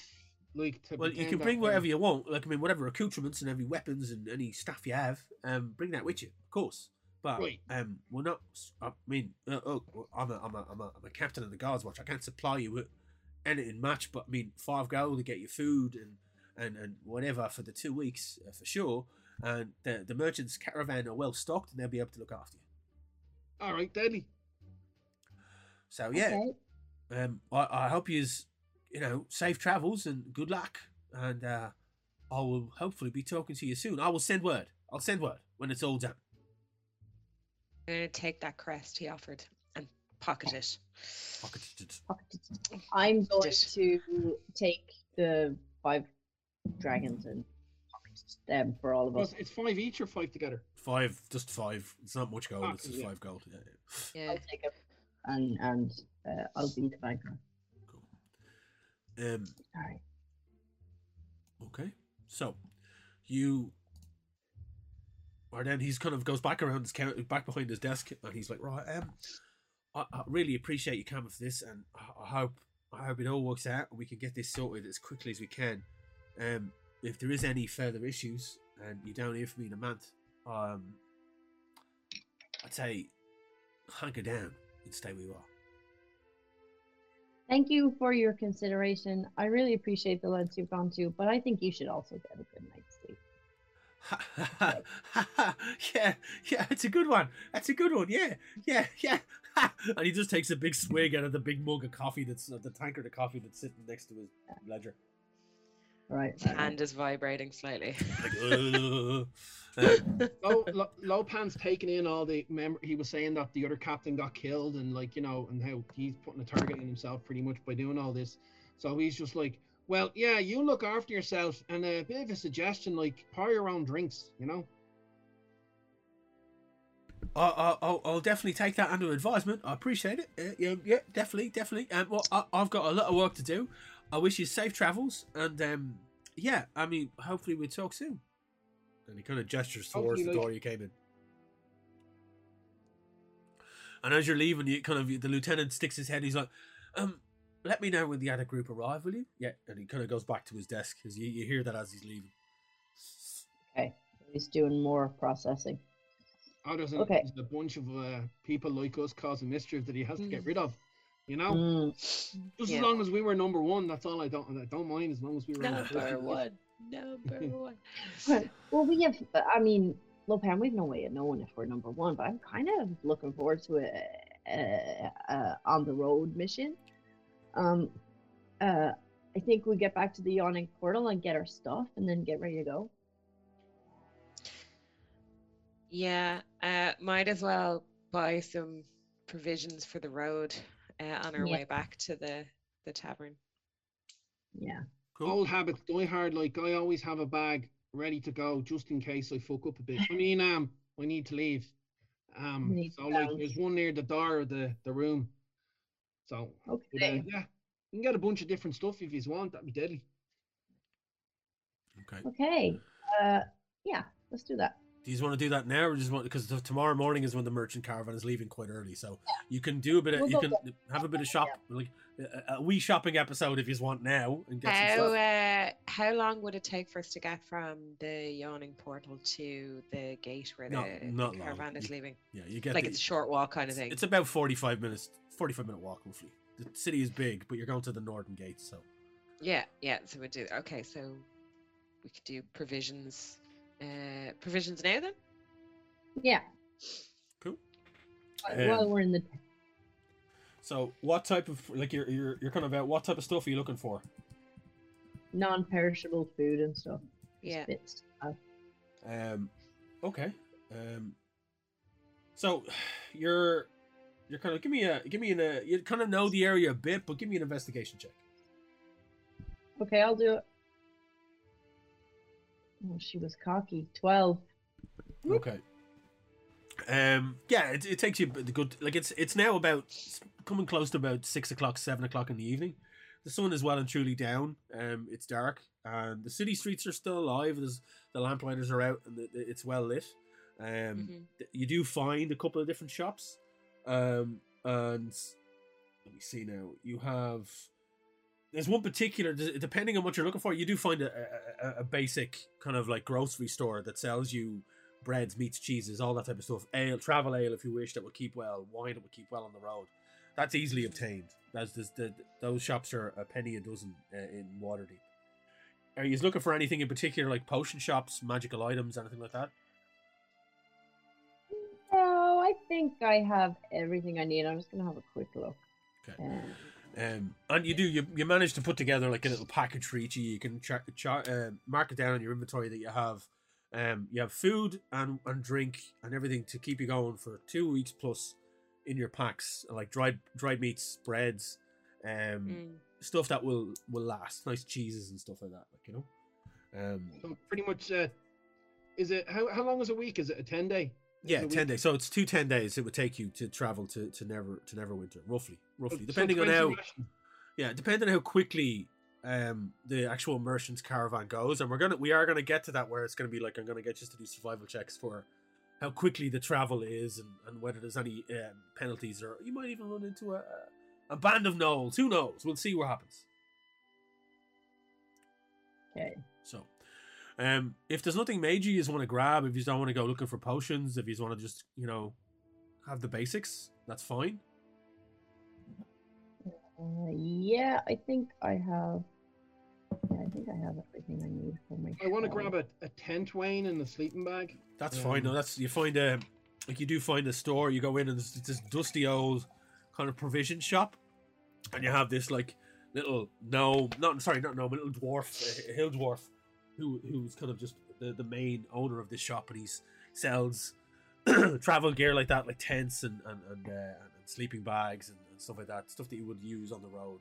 And this is a gnarly old dude. You, you, as you, you wander into the shop, you see this. It's like he's got a shock of white hair that's tied back in a braid, long white beard. He's like, "Well met. What can I get ye?" Yeah, man. Like, um, I'm just looking for a tent and a sleeping bag. Um, I checked it just the other day, and there's too much mold on it. So much that like it took ten minutes to kill the thing. So like, um, I need a new tent and a, a sleeping bag, and uh, actually, no, I'll get crossbow bolts somewhere. You don't sell them, do you? Um, I might have some, but they might be a bit uh, old, because we don't generally deal in those type of things. But I do have a nice um, and he kind of looks you up and down, like he, like you're shorter, obviously shorter than him. He's a dwarf, but you're still shorter than him. And he's like, I, I have a, a nice um, rabbit-sized sleeping bag, I think. And he kind of goes in the back, and you hear a rummaging and the, the clanking of, of moving boxes and pots and everything. And he comes out with a, a, a rolled up. It looks basically looks like a rolled up towel. It's tiny, but you know your size. Um, Right, right. and he plonks it on the counter. Um, a tent for someone your of your stature. Um, uh, yes. I'm going to be honest. Like, just give me a small tent, because personally, I like a little bit of space, you know, for my feet, my hair, and my ears. But like, no one's going to know that I'm like kind of like, you know, what's the word I'm looking for? Like spending the extra little bit of cash because it's a small like uh, tent normally. So you don't need to get one for my size. Like just in a small tent to be grand. but Um, the sleeping bag, I appreciate that because uh, we tend to roll a bit, you know. Yes. Um. Uh, well, I do. I. Mm. And he kind of looks a bit, kind of puzzled at first, and then kind of scratches his beard a bit, and I. Yes, and, and he kind of goes back again. You hear more clanking, and he pulls out. Uh, it's a small kind of satchel that has that drawstring at the top, and he unfolds it. And you see a kind of a tarp that has a collection of poles and pegs with it. That, when unfolded, would be something akin to a child's tent. And he kind of Mhm. folds it back up, puts it back in its bag, and zips it, and gives it back to you all in all, um, that would be uh, twelve silver to you, my good sir. Yeah, yeah. Um, I, I'll uh, give him the money. I'll mark it off in a bit. Um, but uh, I'll just write it down. Twelve silver. That's great. And sorry, on like um the the bolts. I don't mind if they're all like I'll uh, be something Uh, to do while I'm on the uh, on the road. Like you know, Roll me a d6 to see how many are decent. my thumb. I will. I get a tree. Three. So he gives you. I, I'm afraid that all I could find were these, and he hands over three bolts. They're on the house. I, we're not going to sell them. They're just. They, I think they came in with a pack that we once rented, and somebody left them in the bottom. So feel free to take them. Um, not a problem. And he kind of is just no, no, his three more. I'll. Uh, give, yeah, they need a bit cleaning, but like that, that's usually the best ones. so- They're just regular crossbow bolts, so you can jot them in your inventory as well. Um, is there anything else uh, you folks want to get? I will need. I want to get some. Probably a different shop, but I want to get some um caltropes. Is that what they're called? Um, Yeah. yeah, I mean, like you, you do. You could find find caltrops uh, in a general supply shop or a blacksmith or something along those lines. Um, they're easy enough. How many were you looking for? Um, I think ten. I don't know. I don't know what the. It's as I said. It's just finally. You know, I think that there might be something to ha- have on hand just in case. Um, Yeah, yeah, you can, has always wanted them, but never like got around to getting them. you can pick up caltrops, no problem. Um, you can get twenty a bag of twenty for one gold piece. Sweet. And then the last thing is if uh, is uh um twenty bolts just in case. But more crossbow bolts. Yeah, um, I tend to go through them like the um, like like uh beer. So um, Um, making yeah, an effort um, you can get. I Um, have you see now. I have some already, but I want more. I want Again, you'll probably get twenty crossbow bolts for a gold piece. Yeah, cool. That's grand. Yeah. I'll mark it all down. in. So you you you've, you kind of you spend your time shopping. Uh, you ladies, do you want to get anything? Why? Because women be shopping. Well, so far the rabbit's doing all the shopping. The rabbit is doing all the shopping. No, I'm just checking my magic components, and I think I have everything. I need. Cool, cool, cool. Um, all right, good stuff. Zill, Uh, no, I'm good because um, sorceress fucking yeah, spells are all good. And then I'm sorry, just looking at my backpack, I have everything I need for traveling, so I am good. good. So the night travels, you know, moves on at a, at a decent enough pace. You get all the shopping done that the rabbit wants to get done, and, and, and if you want, you can head back to the Yawning Portal and grab all your stuff. Um, Yeah, I want to get. Is there time to get a short rest in as well? Oh, you can have a long rest because you have to have a night's rest, like because you're getting up tomorrow morning and uh, Yes. to go Yeah. to the to the kind of northern northeastern gates. Um, Yeah. So yeah, for the sake of brevity, you you move through the evening. You get back to the Yawning Portal. You put your heads down for the night. You wake the following morning fully rested. Um, Yep. And you set out. It's the crack of dawn here. You're talking uh, at five thirty in the morning. You get woke and you ask for a wake up call from Durnan, and he, he, happily obliges. Tells you he, it won't be me doing it, but you know somebody will wake you up. And we, we we we let we let Durnan know um because like you know he's been put up with us for you know six months and considering there was a time where he'd only let me drink here Yeah. um you know so uh, like just common courtesy just to let him know uh, he appreciates it. back Yeah, yeah. Um, he like I mean, I mean, I can't keep your rooms, but you know, um, I'll have to rent them out to somebody else. But if you ever make your way back down this part of the world again, you know where to find me. um if Yeah. you wouldn't mind doing us a favor and maybe like pretending that like they're they're still there for one or two more days like maybe drop our, you know, send up food up to our rooms just to give the impression that we're like, you know, still there. I'd be talking to him like late at night when there's no one in the inn, just and like throw him a, a whatever the equivalent for the rooms. Like I don't mind, but uh, or just Uh, pretend that would be great. Uh, I mean, yeah, I mean that, that's not a problem. I can do that. Um, I'll, I'll, I'll let on for about two days before I rent the rooms out again. Um, is everything all right? Are you guys? I mean, it's a bit Uh, strange. Like, be, only because it's you, like you know, um, he kind of got a bit of an, huh? Just I think maybe for uh for Dern's protection, maybe don't. All Um, right, yeah, sorry, I, no, you have a I- I tendency to wouldn't talk worry about about it. it. Um, I can pretty much take care of myself. Um, and Yeah, he kind of he I'm- points towards the, the massive sword that hangs over, and you've seen him fight. Um, and like you know that this this individual, there's more to him than meets the eye, um, for sure. So he's not too worried about anyone giving him any trouble. Um, Yeah, I wouldn't want anyone like I'd like I- I'd like him to be ignorant enough that nobody would be interrogating him. Cool. I know he could probably Bless you. take it, but um I don't want him to have to. cool. No, I understand that. Sorry, Luke. yeah, yeah, we're go- just going on a trip, like, you know, seeing a couple of other cities, but we'll be back. This is the best one. Um, Well, I do appreciate that. um, and he, you know, he he he, he agrees to ha- hold on to your rooms for a day or two, given the impression that you're still there, and will be uh, anyone that asks tells him that you're still in the city, uh, so on and so forth. That's not a problem. Um, the next day arrives. like- yeah, go on. I was gonna say to him, so did you ever, did you ever like uh start out trying to get that the dead troll we took out put up on one of the walls? I say that'd be deadly. My friend, if I did that for every single combatant that came up through that thing, I wouldn't have any space on the walls at all. yeah, yeah, I suppose you, yeah, there's not much space. Oh know. just would have been nice to see it, something to talk about to people. But yeah, no, you're right. he just strokes his mustache and is just like, "No, I, I, I don't think I'd ever want to mount anything here. I like the decor in here as it is, for sure." No, it is lovely as it is. um, Right. Well, good night, uh, and I will see you whenever you return, my good friends. I will definitely be back. Um, you put your heads down for the night. You wake the next following morning. You get your wake up call at five thirty, and it's like the crack of dawn. Um, Mhm. there is a small bit of sunlight peeking up over the horizon as you make your way out of the yawning portal. Your packs full with everything you needed to bring with you. Um, your new your new old cloaks wrapped around you to keep yourself disguised. Um, give me everyone, give me a perception check as you leave uh, the yawning portal. Okay. Yeah. Eight. Okay. Sixteen. 19. Okay.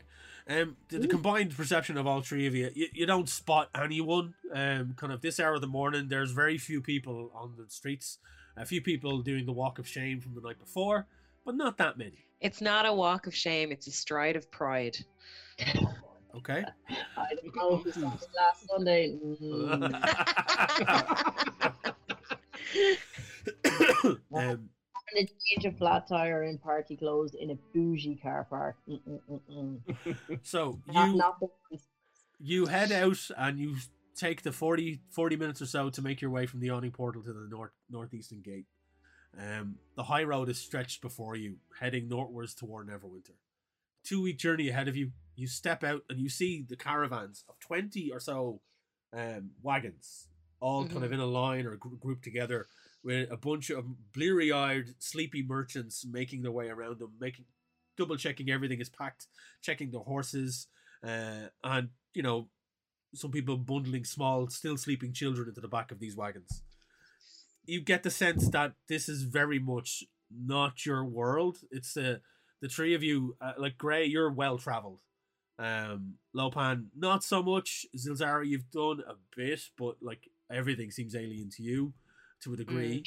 But this is an interesting predicament you find yourselves in amongst regular merchants, everyday working people.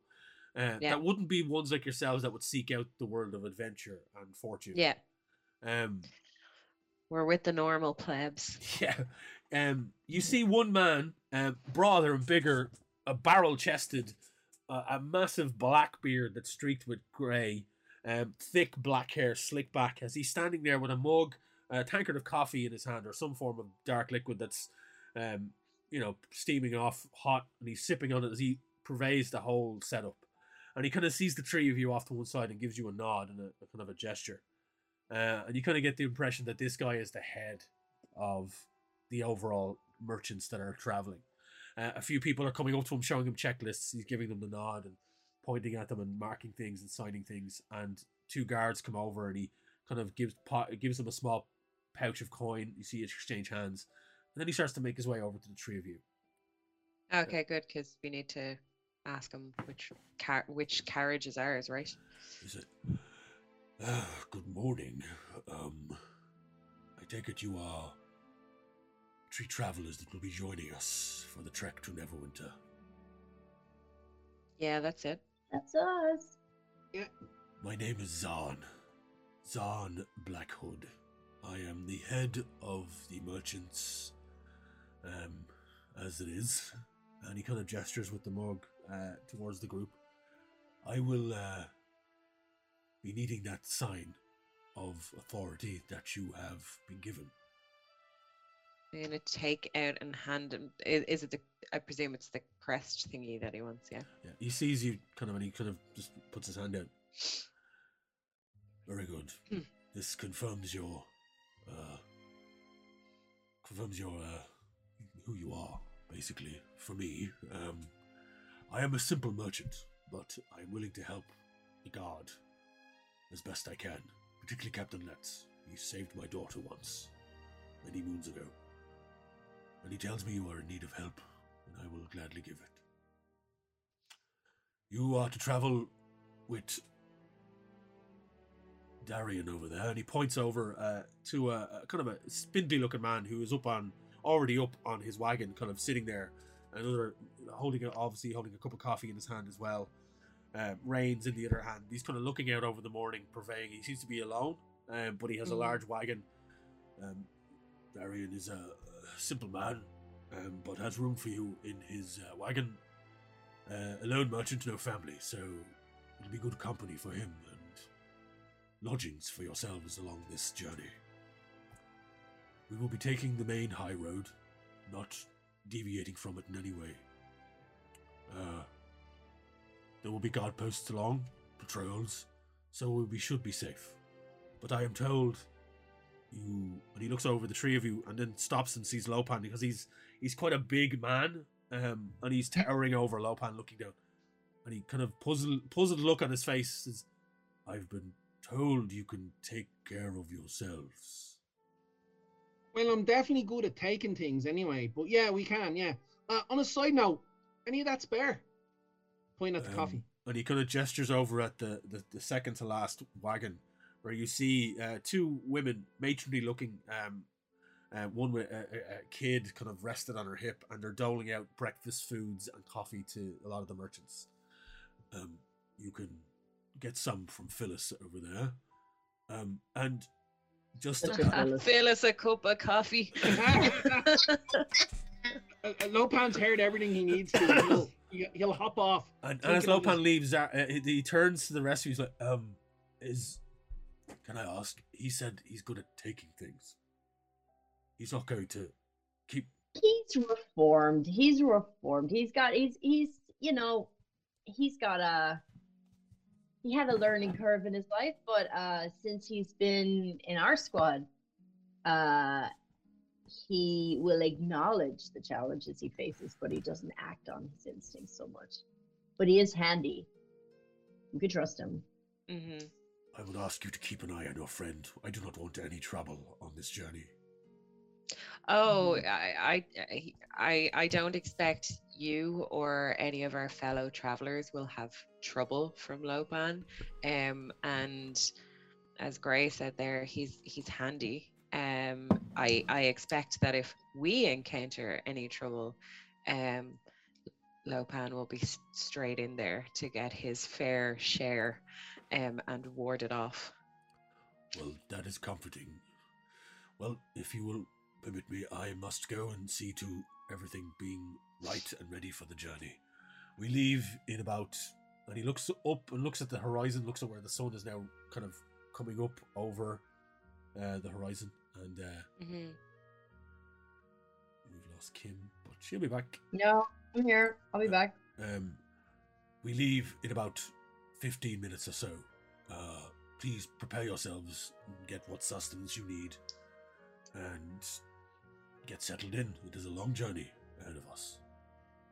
And he kind of Yeah. nods and totters off back to dealing with the people that are waiting to speak to him about certain things to do with the, the caravan itself. Um, Lopan is over by Phyllis getting himself a cup of coffee, and she's over. Oh, dearie, yeah. Oh, you are a little one. Ha ha. Can I help you, love? I'm gonna turn around and follow Lopan to to where the the really nice smelling coffee is because Zildar is not a morning person. Like you know, she's not an any time of the day kind of person, but particularly morning, she's like, "Fuck this nonsense." Um, It shines. Uh, Lopan will be like, yeah, like I heard there was uh, coffee, the good kind, the free kind. So uh, I wouldn't mind uh, a bit of that. if That's all right. Um, Of course, dear, helps love. the a Um. Yeah, I mean, no problem. And she kind of gets there's there's a mad there's a huge cafeteria, kind of like a, a kind of a, a, a Burco thing sitting on the back of the the, the, the cart, and she just gets a little wooden cup and just pours you uh, a, a drop of coffee. Um, there's milk and sugar there, love. If you want it, you help yourself. no, Um, no, I like it black, as dark as me. I'm only messing with you. I like to just make jokes. It's fine. Uh, yeah, a little bit of milk actually, because uh, this is a bit too hot. And she just gives you a little drop of milk in there, and you see it, so she swirls it around for you. No, bro, help yourself to uh, there's pastries and fruits at the bottom end, and uh, we'll get underway soon. So we're going to be packing up. So you know, look after yourself, love. And she, she then sees the two of you approach, and kind of you see this kind of like smiling, happy-go-lucky woman who's just you know welcome you towards her cart of fare. Must be nice. mm, yeah, I follow them too, and I'm gonna uh, get a wee bit of coffee, uh, take one uh, pastry, and then head over to meet Darian. yeah. Um, you all kind of, if you make your way over towards Darian, he's just like, Yeah. he's he's a middle aged man, kind of gaunt face. He, he- he looks like he's very much chewing on his gums rather than clicking his teeth. He's just like, definitely like seeing a lot of hardship. Is it's a rough, craggy looking uh, complexion, crow's feet, the works. Um, uh, kind of a chin strap beard and a, a, a kind of a wide brimmed hat. As he's just sitting there, like just sitting on his coffee, and you approach. He's like, "Hey, Hi, Darren. We're your we're your travel companions. We're pretty quiet, so that should be good. yeah, We Unless are. You're sick, in which case that should also be good. yeah." Wow, chatty, isn't he? yeah, like you, Zil. Be great. He might be just a little bit tired. He might might need to get finish his coffee. You know, some people need around two or three days to form words. I presume there's so where um Darian is sitting. There's like a seat. Is there a seat beside him Yeah. on the wagon, and then there's the the, the back. There's the main body, so it's a it's the Yeah. typical you know Wanderly wagon type thing. It's got it's a, Yeah. it's a tarp covered wagon, and as you kind of look at Yeah. the angles you're looking at him, you can see into the What wagon. There's there's boxes uh, of different descriptions. Um, there's there seems to be um, farming equipment as well. The the seat beside him is empty. Um, his cart has been pulled by two, not like pristine horses. These are and they're not nags, but they've definitely seen Harsh. better days. Mm. Um, this man Harsh. seems to be. It's like he's part of this. This is his. He's basically ingrained into this wagon, and he's just sitting there quietly, just like sipping on the coffee, nodding along to anything you're saying to him. Just going every now and going, yeah. yeah. I love this. I love this already. This is Uh, like traveling companion. So Dib's not sitting beside Darian, and I'm gonna make my way to the, the back of the, the wagon and climb in and find somewhere comfy to, you know, throw my feet up and chill the fuck out. Yeah, you find Yeah, it's it's it's cozy enough actually, and it's it's well insulated. Um, these wagons are used for a lot of travel, so they're looked after. And this one is old but well kept.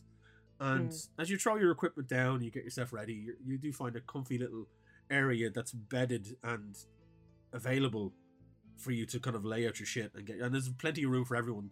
While there's equipment back here, it's not taking up the entire space. Yeah. Okay. So I just want to point out that Wayne has put us on a wagon containing hose, and I'm not going to make any jokes, any at all. So um, I get into the, I get into, I give Darian a nod. I get into the back as well and put down my my uh, backpack, um, which doesn't take up too much space. And I'm just going to see is there like a comfy spot to kind of sit in. I don't doubt I will end up out the front um, um, with my lute at some point, uh, trying to be uh, low key, but also changing Darian's whole life with my music. But I'm not going to do it straight away. I'm gonna sit up the front. I'm gonna because I don't Uh-oh. take space, so I'm gonna hop up, not hopefully spilling a drop of me coffee with half the da- the Danish in me hand, sit right close to him, looking up, staring for a couple of seconds, and it's like, so what's it like being a merchant? He kind of slowly turns his head towards you as you're sitting next to him, and he kind of looks you up and down. And he goes, "It's all right." I like that. I think we're gonna get on like brilliantly. Like, He just you get attacked much? I heard like this happens all the time with merchants that like you know, you know like they're like magnets when it comes to bandits. You've you been through any? You look like that you've had you've had a, a story or two that you're dying to tell, and like you know you're afraid to like you know tell someone. You see, Darian kind of looks over in the direction of where Zarin was standing, and he's Zarin is there, mingling with the uh, the last group of merchants that are hitting off their checklists, and you hear at the top of the of the uh, of the kind of caravan of wagons, and then like they they- they start to move, and slowly but surely there's a jerking motion, and Darian just kind of like lets out a Me lads, he's killing me. uh, and the, the wagons all hit the road, slowly but surely pulling out of Waterdeep, hitting the high road as Lopan's voice dissipates into the ether of the morning sun as it rises into the air, and you start your two week trek to the city of Neverwinter, heading towards a job you know nothing about. And that is Mhm. where we're going to take our break, folks. Um, ah, yay! we're going to take a break um, and we'll be back. We're going to get some food and be back and we'll talk about our giveaways and remind you about the discount code from Dakota Irish, uh, uh, the giveaway from Dublin City Comics. So uh, until the next half, folks, we will talk to you in a minute.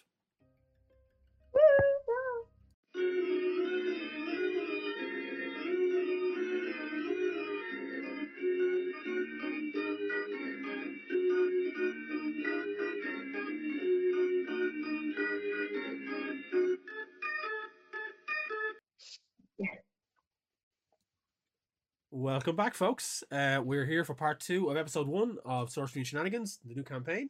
We're going to kick it off with our giveaway from Dublin City Comics. Uh, thank you so much, folks. Uh, go check them out at dublincitycomics.ie. Um, they are have graciously given us a copy of the Dungeons and Dragons Fells Five graphic novel. It's a tome. Ooh. It's a tome. It's a Awesome. beast. Oh, of a that's book. that's nice and thick. It is. Yeah, yeah, yeah, no, you could you could kill somebody with this. Um, it's But you shouldn't. but you shouldn't. Um, but no, it's, it's a Unless you roll a beautiful, 20, beautiful, beautiful tome. That's uh, yours if you can answer uh, the simple question of what are the ruling, what are the ruling, what's the ruling body of the city of Waterdeep called? What is the ruling body of the city of Waterdeep called? So answers below in the comments, and then share the video on social media, be it Twitter, Facebook, Instagram, whatever, and tag the Irish Pubcast. Um, and once you do that, you're in with a chance to win this, and we will post it out to you. No problem whatsoever. We will announce the winner on the next episode. Uh, so that's our giveaway for Dublin City Comics. Uh, thank you so much, folks. Go check them out, dublincitycomics.ie. Great bunch of folks, uh, always supporting what we do, and we always support them. Um, and don't forget, we have another sponsor in Dakota Irish, and the details are below now popping up on screen of their giveaway. Sorry, not their giveaway, their discount code. And you can check them out at dakotairish.com. Dot .com is their website, so it's dakotairish.com. They have amazing dice sets, dice trays, and they've got official D and D merch now. Yeah, Dar- Darren's holding up one. Like we all have Oh, their yeah. dice. Like there's, I have my that's- own Oh too. yeah. you know, I mean, we, u- Dice we and the and their trays. Like we we we have all Yeah. like I think we all use Dakota They Irish even- dice. They even have edible dice.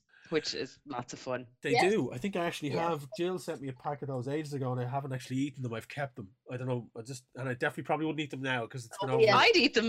They're- Definitely. Well, I'd it's about- absolutely eat them. I've had them for about two years, so I mean, like I don't know, maybe. oh. um, There's red wine flavored ones that are quite nice. ooh. um, and prosecco ones and blue flavor because I'm not entirely sure what blue is, but what flavor the blue is. But you know the way that blue flavor. They're the ones you sent me. I got the blue ones.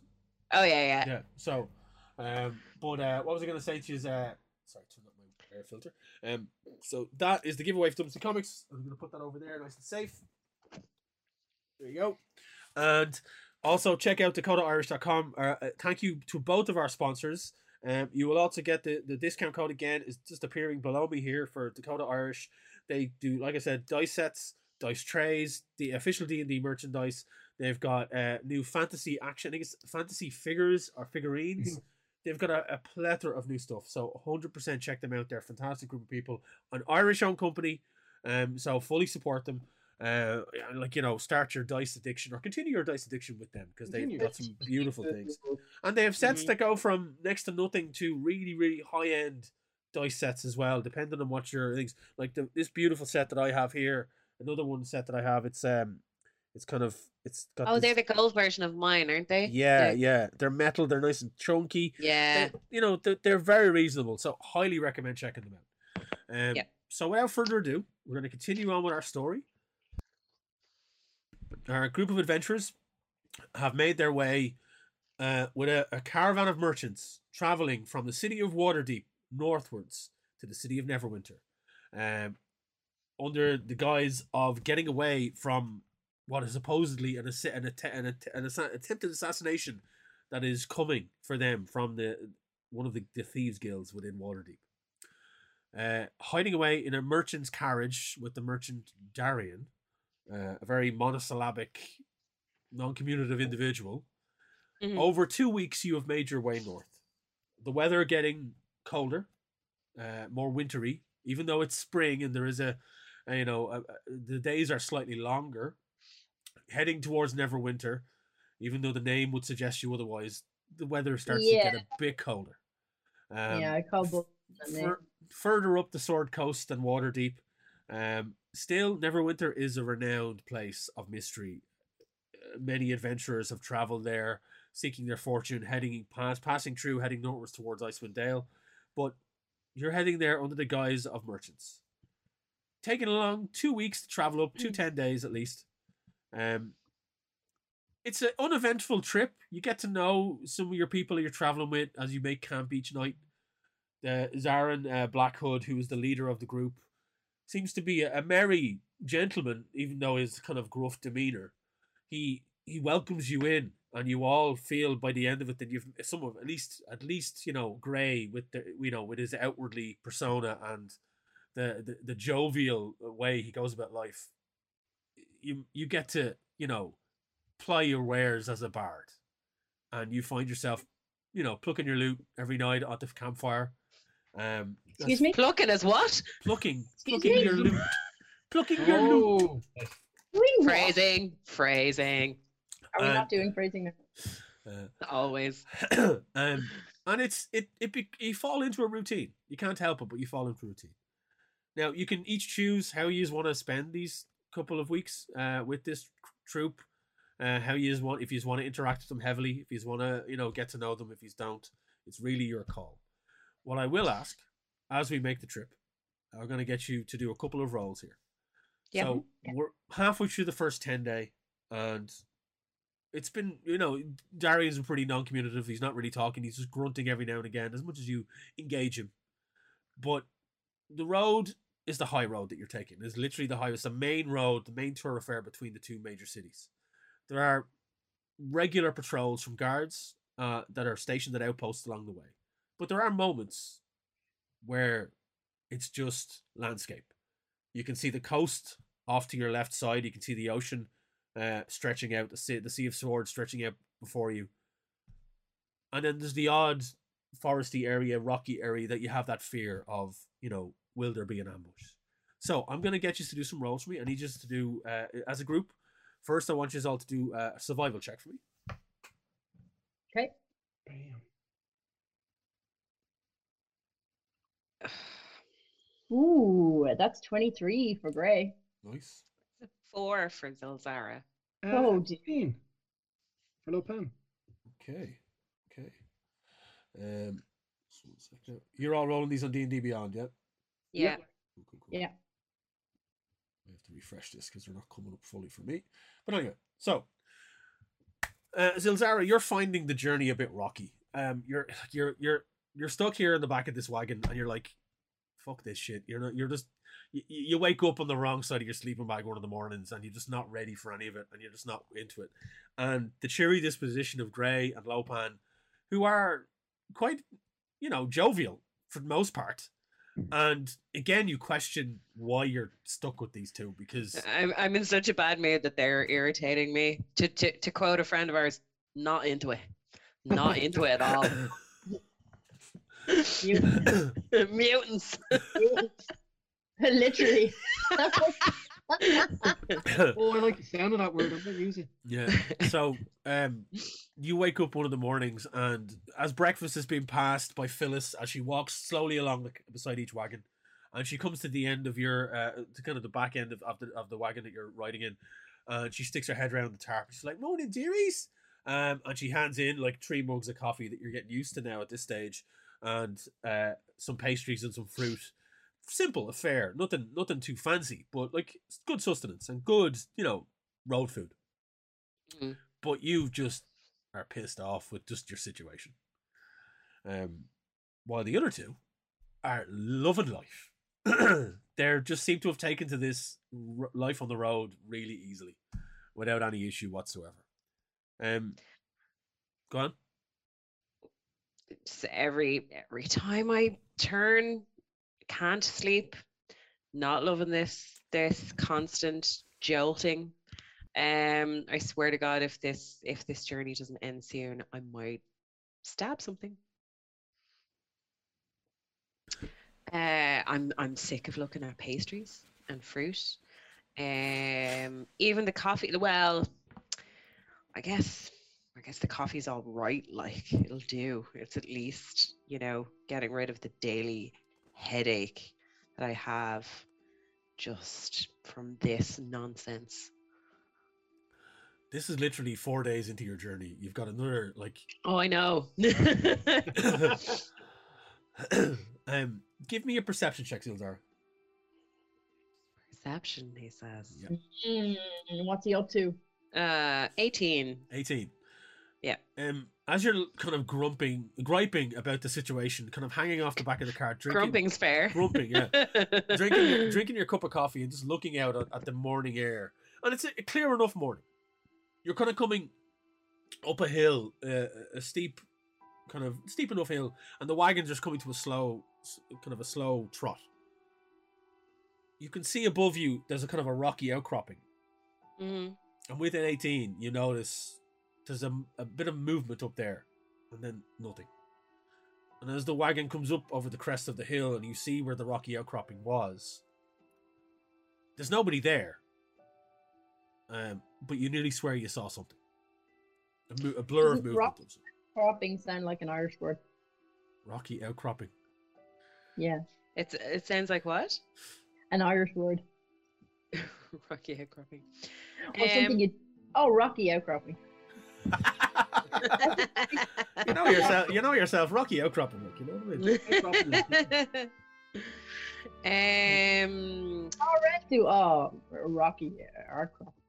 uh, how how how far was that uh outcropping from us?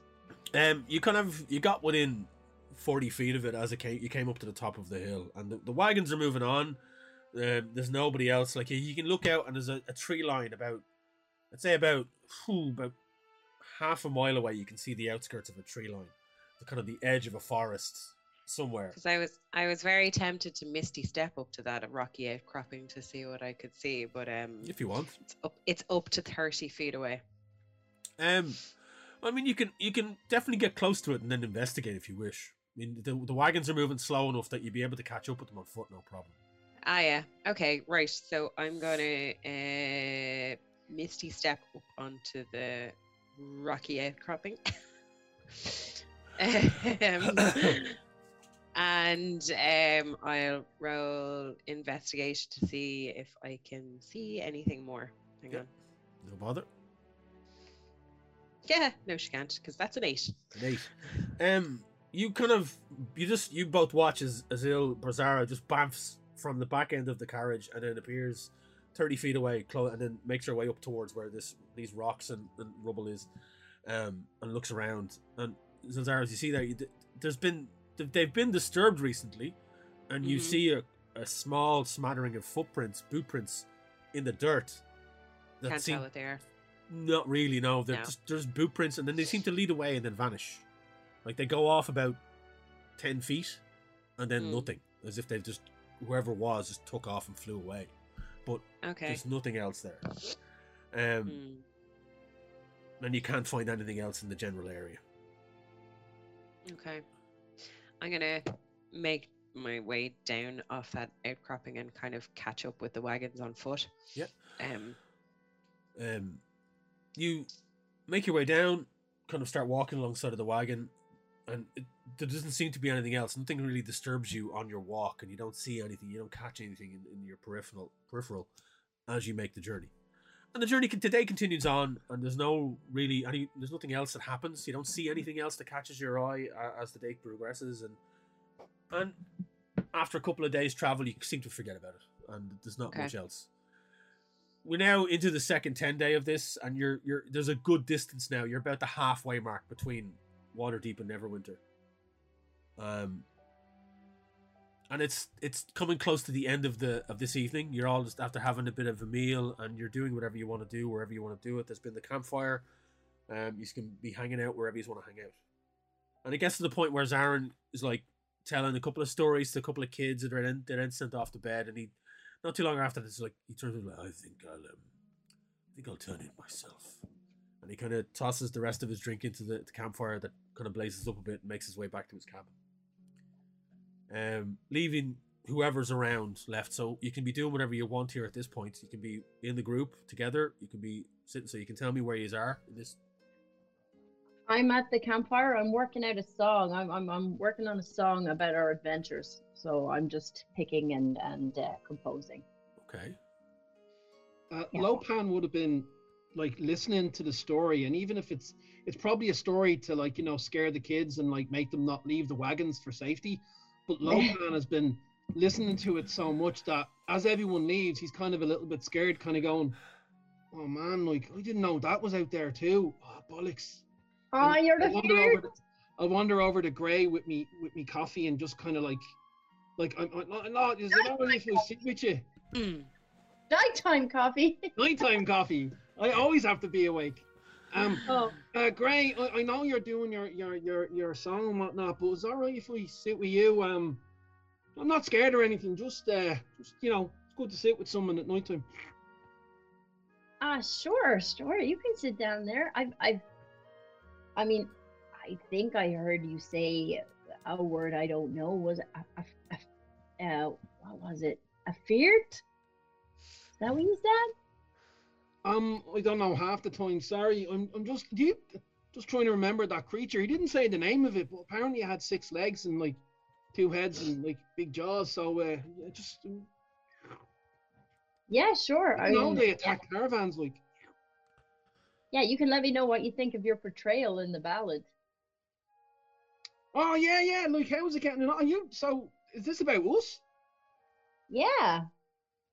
Uh, you're in the third verse so far. You you're, you're in the third verse is your entrance, but it's pretty explosive. Oh sweet.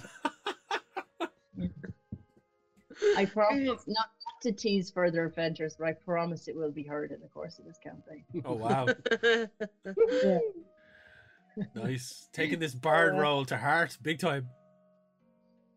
Reminds me, I must I must try and get some of those explode exploding crossbow bolts. I used to have lightning ones back in the day, but uh, I used them all. Oh yeah. Yeah, yeah, that's a long story, to but um, like you know, I'm, I'm, it's probably better off, like, because when I used to fire the damn like the damn things, like my fur used to be, you know, fluff out for ages, like, you know, so it's probably better I don't use that. Actually, maybe not the explosive ones either, because that might burn me. I don't know. Oh well, but uh, but if you've got it in there like deadly, it'll probably sound better than it looks. Yeah, well, unfortunately, it's it's all just it's all just what I've seen uh, from from our uh, our interactions together. So, um, I mean, I'm sure I could add color. I mean, it's a ballad, so it should have what 30, 35 verses. I, I'm not. I think that's that's the minimum. We think. Like, Yeah, I uh, think you're right. I think you're right. So, So, uh, Zara, what yeah. are you doing at this point? So I am. Z is is sitting out by the fire, cross-legged, and um, she has a bit of cloth on the ground, and she has her two daggers and her crossbow out. So she's and her sharpening stone. So she is she has been sharpening her daggers and cleaning her her quite pristine looking crossbow because she rarely fucking uses it. But again, it's the she's trying to focus on something that's uh, a straightforward task because she's pissed off at everything else. Um, and also it adds to her "don't fuck with me" nonsense that she she likes to give off. A small, you notice as you're doing this, you're sitting there by yourself doing all this, and there's everyone's kind of giving you a wide berth. Yep, But you that look was up, the intention. you look up, Yeah. and there is a small girl about five, six feet away from you, just kind of peeking around the car, a wheel of one of the carts, looking at you mm. as you clean your weapons. And she's just gingerly sticking her head out, and you just see the the pigtailed head as it just pokes out, looking at you. And when she catches you looking at her, she kind of ducks back in again. Wayne, can I stick something in here for Fred Fletch? Yeah, sure. she turns around to Cesara and goes, Did God hate you? oh, Jesus Christ! oh wow. That's, I had to. I had to. I'm so sorry. Um, Oh, wow. yeah. she, she doesn't say that. That's not canon. She's saying very little. She's just kind of sticking her head out and then quietly, you just hear this little squeak as she gets caught looking at you. um, as pissed off as Nia is, um, she's she's gonna ignore the kid for the moment, um, because she's like doesn't really know how to deal with small people. Um, but yeah, okay. she's gonna she's gonna put the head back down and and uh, and keep cleaning and The- sharpening. The kid, the kid of it sticks her head out once or twice, and anytime you look up, she just seems to dart away. And then after a while, then you see her mother come along. She's like, "Come on, come on, off you go, off you go," and she just carries the kid off the bed. Like, and she kind of the mother just kind of looks over in your general direction and gives you a weak nod. Uh, she takes her kid away. Um, you're sitting there by yourself for a couple of minutes, and you look down at your blanket, uh, where your daggers and everything is laid out, and just crawling across your whetstone, where you sharpen your blades, you see a small black spider just creep across, and then scurry It's probably moving, right? Into the grass. Mhm. You just see a small black spider just scurry across, and then as it disappears, uh, like you, as you're watching it, it just scurries across your whetstone, drops down, and just scurries away into the grass and is gone. Um, you get a slight chill from just the side of it, but that's pretty much it. Uh, and it's it's just the one spider. There's there's nothing to me indicate a that there's anything perception else. check. A perception check, of course. Um, well, been rolling real well on these so far. Not ten. Ten. Um, you kind of What's up with your dice today? Yeah, you d- your Fucking- eye, your eyes start to dart around, and you're kind of looking, and you're like, "Hang on a second. Um, you don't see any any other insects or spiders or anything at all. So you it's just that one spider, and it kind of like, okay, just we're out, we're out in nature. You know, it is what it is. Yeah. But um, you don't see anything else. Um, Okay. The rest of the Do I camp, see go on, yeah. Do I see her reacting? Do I see her reacting? Wayne? Well, you're off by the campfire, and Z'ilzara's kind of. I take it you're off by the. Are you off by the wagon by Darian's wagon? No, no. I said I was at the campfire. Were you? Okay, sorry. Yes. Yeah, look, yeah, you'll see uh, Z'ilzara there. If you want to see if you can, you notice that reaction or anything, give me give me a perception check. Okay. I got a B. Nice. Yay! Wow. Sorry, to those who don't use D and D Beyond, if you use the virtual dice, B is twenty. Yeah. So uh, I got 24. 24 yeah you you see this her you see the interaction with the kid you see the whole thing uh, over time Yeah. as you're sitting there kind of plucking away chatting with with uh, lopan and you can see everything you take it all in you're extremely perceptive as an individual because as a You've bard, seen everything. you- You've seen it all. just- it's too late you've seen everything um uh, uh, and you can see like Z'ilzara looking down at her accoutrements of, of blades and, and different things and and you kind of see that like it's like that it's if somebody's walking over her grave and then she just kind of sh- shudders a bit and then settles back into doing what she's doing you see that happen Okay. Uh, hey, Zill, what gives? Seem to get a touch of the heebie-jeebies. Mm, I just have a um complicated relationship with spiders. Yeah, so I don't want to. I, I don't want to start anything, and shut me up if this is like not appropriate. But what what is the what is the drow spider thing? I don't know a lot of drow. I met a lot of people, but I don't know them well. Uh, so, mm, so I haven't I haven't divulged this information obviously in the six months that we've been together. no No, she keeps her cards close to her chest. Yeah. Um, uh, okay, so um, well, um, I just saw a rather l- large-ish um spider um make its way across my equipment. Um, and it reminded me of um, the history that um, my people have um, in terms of most of uh, most of the the drow that you would encounter um, have a very bad rap. Um, also, they tend to be followers of Lolth, which is a, a spider goddess. Yeah, yeah, I've heard about that. And so, how did you not be that? I'd rather not get into it right now. That's okay. That's okay. Like it's a bit personal and a bit embarrassing, you know. Okay. Yeah, Oh, it- that's uh, look, so that's totally fine. I got another question, and again, shut me up if this isn't appropriate, but can um can spiders be spies? Uh, that sized one, I don't believe so. Okay. All right. I'm just a little just a little uh You're a little curious. Huh. Yeah, I hope kitty. nothing happens to me due to that. Yeah. So I, I, yeah, sure. So, uh, uh, you're okay now. I mean, you're always okay, but are you, are you okay now? Yeah, I guess I'm fine. I'll get over it. Like, What do you think of your portrayal in the song? um, yeah, I need some work. Okay, I'll work on it. You got any notes? I know, I know. If you have any, any notes, I'm more than willing to take them. Not about chords, because I can, I got claws, so I have to, you know, I'm, I can't play like bar chords and stuff. But uh, if you have, you know, just the words, just the story. Yeah. would be okay. Yeah. Do you like that managing, by the way, guys? Like that managing of what chords I'm going to attempt? Because it's a cat. yeah. Because it's cat. Not because I'm cat. Um, so the rest of the night, the merchants all start to pack up, and they, everyone goes to bed, and the night travel, you know, goes on as, as normal, and eventually you all turn in.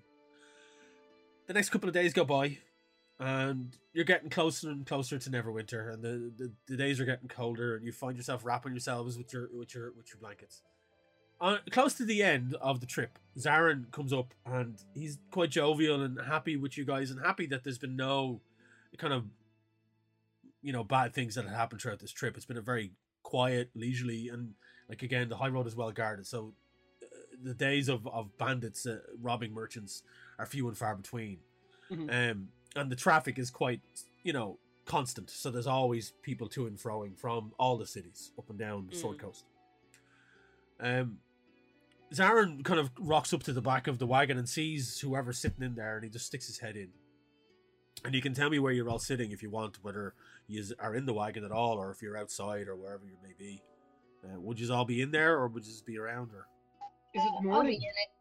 it's it's kind of mid morning. It's the breakfast. Phyllis is gone and come and gone with breakfast, and you're kind of, you know, it's just you're on the road as usual now. You're getting used. You're you're kind of gotten used to it at this stage.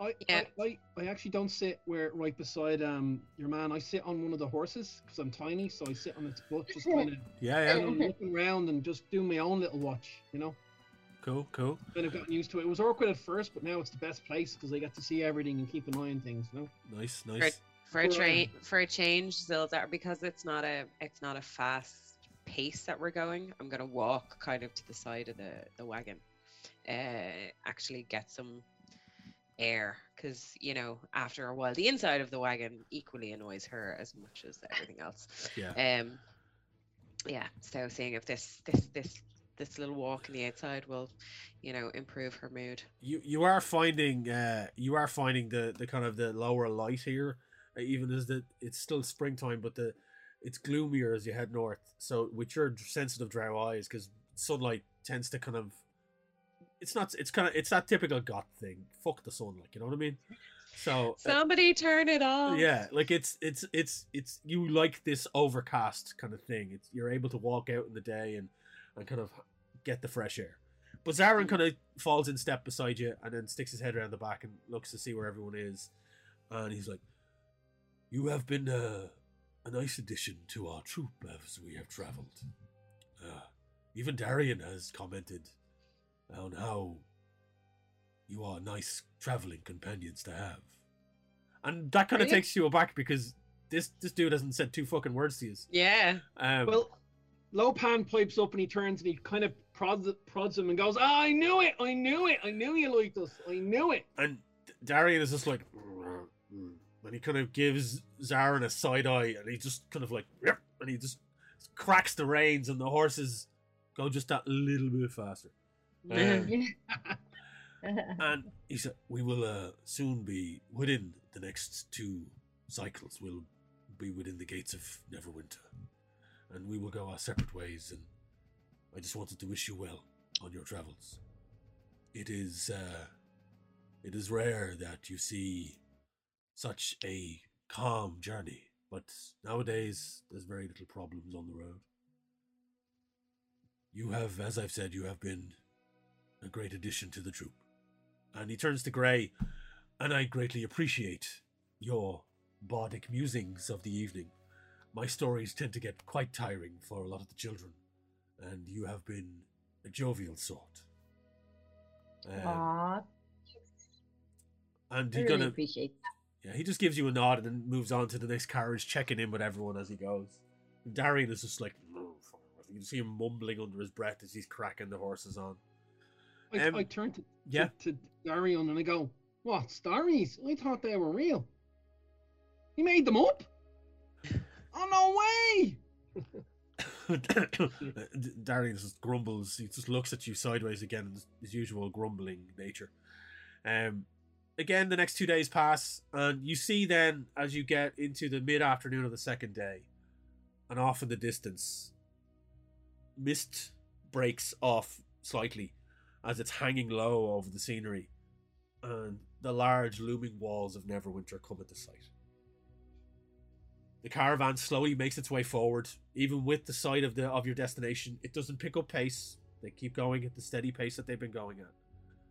And by the late afternoon into early evening, you find yourselves in front of one of the eastern gates of Neverwinter. Mhm.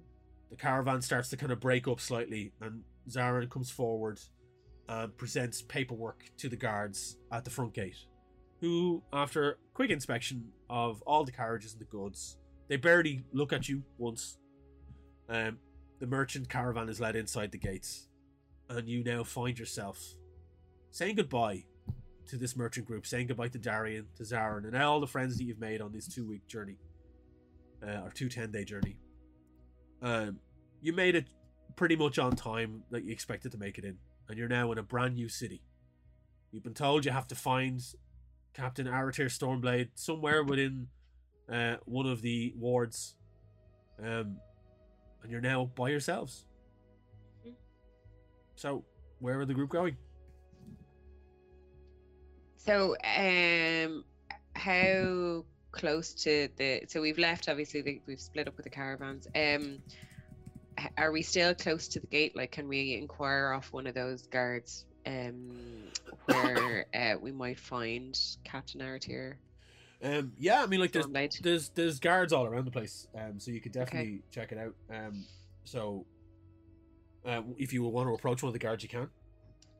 Yeah, I will, because none of us have been to to Neverwinter before, so it's not like we know any of the the city. So we're going to need one of them to point us in the right direction. Um, so I'm going to stride over to the nearest um guard. Um, Hey, evening. um, wondering if you might be able to help uh me and my fellow companions. He kind of gives you like uh, he looks you up and down, and it's like it's not unusual for us to have drow in the city, but not one that's so eager to talk to guards. Yeah, well, you'll find that I'm not your regular drow. Um. Hmm. I'm looking to locate a Captain Aratir Stormblade. And he kind of looks at his colleague, and he's like, "Right, um, well, at this time, uh, and he he kind of pauses for a second. This time of day, um, Captain Stormblade will more than likely be found in the tavern, um, the Driftwood Tavern down by the trading port is our usual haunt. I'd recommend trying there first. Okay. So down by the trading port, I this is my first time in Neverwinter. I'd appreciate if you could actually direct us a little bit, please. Not a problem. Um, Anxious to find uh, Captain here this evening. Well, um, and he kind of gets his bearings. You want to go down, and he points off kind of to the left side of the street. You look, and you can see like there's multiple streets heading off here at the main gate, and he points off to the far left. He's like, you follow that road down for about twenty minutes, Mhm. then you'll drop down. It goes hilly. It goes down uh, on a slope. Second left, and then you're into the trading area. You'll see there's going to be the Star Foundry, which is the large foundry of the area there. Go past that for about five ten minutes, and the uh, you'll find the tavern. Uh, the Driftwood Tavern will be on the right hand side. Uh, a boisterous place, um, a lot of sailors, dark and moody. Um, Captain Aratir seems to find the place charming, uh, so I heard. So that's where she tends to drink. Hmm. And is is does the tavern? It's just a tavern. It's not an inn. I think they have a couple of rooms. I'm not really sure. I don't really, I don't really wander around that part of town. I'm more, I'm more uh, west side kind of a guy. It's where I'm from. Anyway, and he kind of shakes his head a bit, kind of giving you a bit more information that he wanted to give you about himself. uh, uh, and he's kind of like, yeah, that's where you'll find her anyway. Um, hopefully you, you, you have a good night. And he kind of nods and goes to turn back around for you. Okay, I'm gonna turn to Gray and Lopan. So, uh, do we want to head straight to find Aratir, or would you rather us find somewhere to stay, or what do you guys in your ever Well, exuberance think? well, we had like we had a pretty good time traveling. So I mean, we can both curl up and sleep anywhere. So I think you should call it. So we'll do whatever you want to do. Is that right, Lopan? Do you Yeah, agree? like I'm, I'm, I'm, I'm grand. Yeah, see you now. Sorry, um, yeah, I'm, uh, I'm good to go. Like, you know, I'll miss him, but like, yeah, I'm good to go. Like, I actually forgot we were coming here. Like,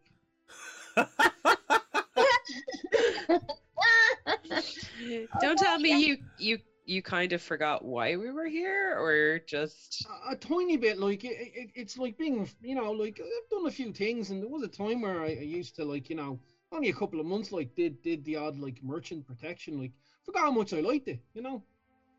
But uh, yeah, like, I'm I'm breezy, like, you know. I'm gonna miss that coffee. Yeah.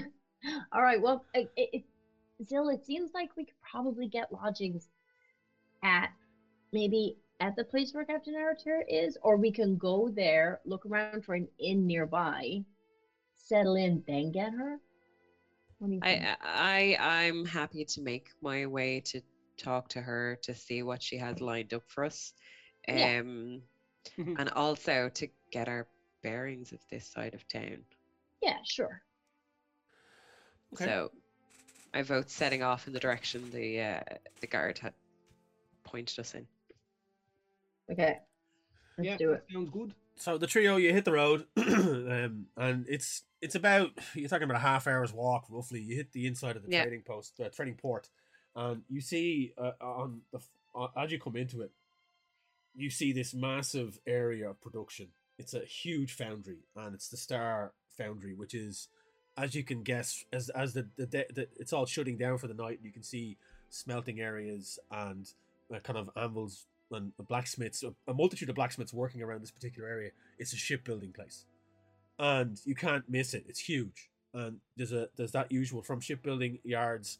There's the usual kind of slopes and ramps that go down into the ports where they push the ships out into, and there's a couple of frames and areas been built, and you can see the the the, the group of workers are making their way out of the star uh, the star foundry and dispersing but you then see one particular stream of, of, of rowdy, large, burly individuals, grease covered, sweating, uh, dirt, grimy, uh, mixed races. You have humans, tieflings, half orcs, uh, the odd elf here and there, um, a couple of halflings, a lot of dwarves, and they're all kind of pushing towards what looks like a couple of pubs and bars along the seafront, the port front.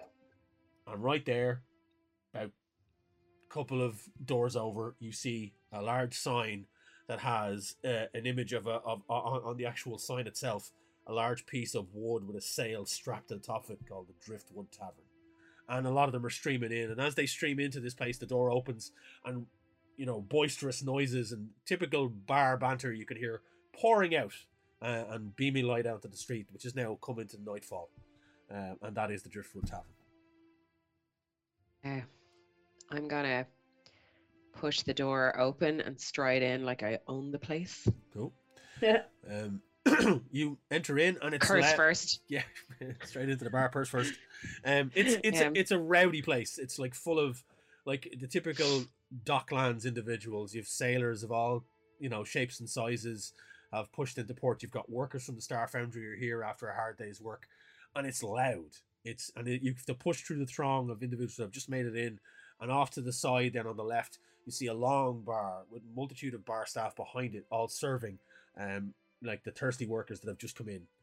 You notice that a lot of the attention in the room for people that are already here is focused at the far back of this area. It's a large open area with long kind of uh, beer hall style um, tables, but the back of the area is completely cleared out, and there are what looks like wooden walls that are built in about waist height, and on the far side of those walls seems to be a sand pit of some sort, large, square shaped and you see people gathering around it, uh, a multitude of different variations of, of individuals, all kind of looking very happy and looking cheered on about what's about to happen. They, and like, there's nothing in the picture you can see. There's a few people getting ready on the side, and large groups of people clumped at either end. Um, More people are just ordering drinks and shouting and, and kind of gesturing over to that area.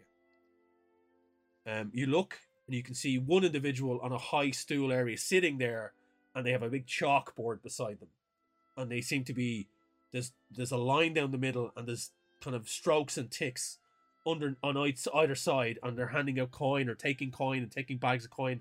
Somebody seems to be they seem to be betting on something. Can I? Or I'm gonna turn to the other two and go, "Hey, fancy taking a detour and seeing what that's about?" Oh, definitely like that. That looks really interesting. Um, I mean, Lopan, I'm surprised you're not kind of worried about this. As as a, a furry individual, I in general I never like to see small pits surrounded by raucous individuals. I don't know. Maybe that's just me. But I just though in some of the cities I was in before, I saw things similar to this, and I don't like it. Oh, I heard about them. Don't get me wrong. I heard about like uh, What- it's usually there's fighting in it, but you know, Yeah. What What do you think would be in there? don't know. One way to find out. Yeah, I think it might make my heart hurt a little bit. So, Yeah, Well, so is Gray I- I- hanging I- back, or what's Gray doing? He's hanging back. Gray's hanging back. Okay. Well, Um, I think it'd be fine, Gray, because like you know, if if and I whisper this bit, if the captain of the guard is like here, you know, like there's there's not going to be anything dodgy going on, like, or else like why the hell would we have been sent to this place, you know? So um, I say there's a bit of banter going on, but it's like a drinking competition, but with weapons. Uh, uh, that's nice that you know someone with your background would think that about uh, the constabulary. But um, what I've learned is all cops are also prone to dubious behavior. It's not very catchy. Got to come up with a better version of it, maybe. I- What? Maybe something like "fuck the police." I'll, I'll, I mean, I, I, I don't know. But uh, yeah, if you, uh, yeah, I just don't want to before we before we meet the captain. I just don't want to uh, see something that prompts behavior from me that makes me persona non grata to the captain. So Well, if you want to investigate, I'll hang back here at the bar. You see, you, you know, like you're talking to me, like I practically know like a lot of guards from actually being in the jail jail cell. So you know, like um, you know, but uh, I'll try to I I I won't, I'll try to stay out of trouble anyway. Um, Lopan misspoke, but I really thought he was going to say from being in the Jesus police.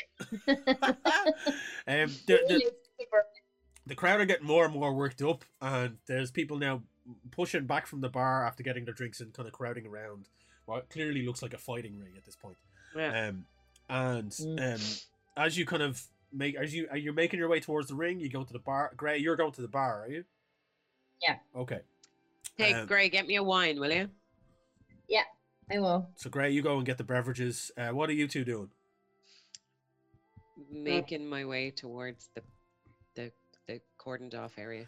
Okay. Yeah, wanna see what they're doing. I want to know what they're fucking what- what's fighting. Lopan, you're having a hard time pushing through this crowd because like you're up, up to the ankles of most of them, and it's quite busy in here. Um. If I have to, I'll jump on top of them and jump from shoulder to shoulder if it's um, you know. yeah, give me an acrobatics check, please. okay. A sec now.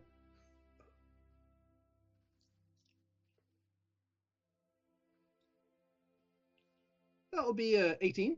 Yeah, you just Nice. you hop up onto a table, then start bouncing across some of the shoulders of the patrons in this place. They're like, "What the?" As they feel like they, they they're getting jostled as is because it's getting quite crowded in here, and you tend to hop, hop, hop, hop, hop, and you land then in front. There's a kind of a table that's laid out in front of the fight ring. You've got literally front row seats to whatever's happening here, and you land down. And Z'ilzara, you rock up behind as you push your way through. You rock up behind Lopan as he lands, and you both look up and you see uh, two groups start to enter. There's doors on either side of this fighting ring. Um, and you get a, you have a really good view here at this point and the two doors on either end open up and a small group of individuals come in and one small goblin runs in and uh, is a stool in the center of the ring and he hops up on the middle of the stool and just has a little kind of like cone megaphone and he just starts to shout all right all right everybody everybody calm down calm down I know, I know you're all bloodthirsty bastards at this stage and you've all got your drink in you but we're about to start the festivities oh hang on you can place your bets in the next two minutes before the fight starts, and we're going to get going. This is going to be a good one, folks. We're going to be a good one. We've all seen this before. We know that they can do it, and it's going to be fantastic. And he just he starts roiling up the crowd and just screeching through his megaphone. The two groups usher in on either side, and you see um, a a kind of a, a large human male, um, bald, uh, no beard, just kind of cuts all over his face, tat- covered in tattoos, full on this dude is a, a full-on seafaring individual. There's, uh, you know, tattoos of naked mermaids and shit, and boats and anchors and all sorts, all over his body, covered head to toe up to his neck, and then it's just a gleaming bald head, covered, dripping in kind of sweat at this stage. His hands are bandaged up, muscles taut. He's just like, and he just rocks into this into the kind of middle of the ring, and he starts doing all this, and the, the, the crowd off to one side where he is, that are on his area, his corner, they're all cheering, they're all cheering loudly Oh my god, I kind of hope his opponent is Aratir. And stepping into the other side of the ring, you see by herself a large female half orc, um, wearing like wearing kind of like a, a, a one of those gym, not so much two tops, but like a, a, a jerkin that covers uh, her modesty up top. Her arms are bare. Um, there's cuts and marks all over them. Her arms are bandaged up at the knuckles. Um, her her hair is braided back tight uh, and kept behind her head. Um, just full on like raring to go by herself. No no entourage. There are a few people cheering her name, and you just hear them Aratir, Aratir, Aratir, Aratir as they just start to roil themselves up. There's about four or five of them, and as you take them in, you realize they are off-duty city guardsmen and women as they're cheering on their captain. Um, Well, I- Mm. when I realize this, I'm going to um, cast message uh, to uh, Gray because Gray's over at the bar Yeah. and wants no part of this shit. So I'm going to point towards the towards Gray because I can see him, and I'm like, "Get your butt over here. The opponent is Aratir. No furry beasties. Okay. Okay. I'm coming. So Gray, you push your way through. Don't forget the drinks." yeah, you push your way through the, the crowd like just gonna whoop, whoop, whoop. make uh make a, an acrobatics check for me, please. Oh yeah, no problem, bro. No problem, bro. That's 29, Mo. What? What is your modifier for acrobatics? Fires plus 10. Plus ten. Oh Jesus! That's Yeah. impressive. You in yeah, six. it's insane. Quick like Yeah. cat. Um, and you just Mhm. deftly weave your way through this boisterous crowd of the sweaty sailors and foundry workers. Cat like. Full on Cat like even. and you Mm. don't Cat-like. spill a drop of drink. And you arrive in front of of Z'ilzara with her glass of of, uh, of house wine, which is you know it's all right. It's house wine. Um, It's a tavern by the docks. It's yeah, yeah, grand. exactly. like Yeah, Jill on the floor of Vivers that time with her drink, never spilled it. On the floor, being pulled by people. Never spilled it. Yeah. Year, years of years of, uh, of of expertise there. Instinct. Yeah.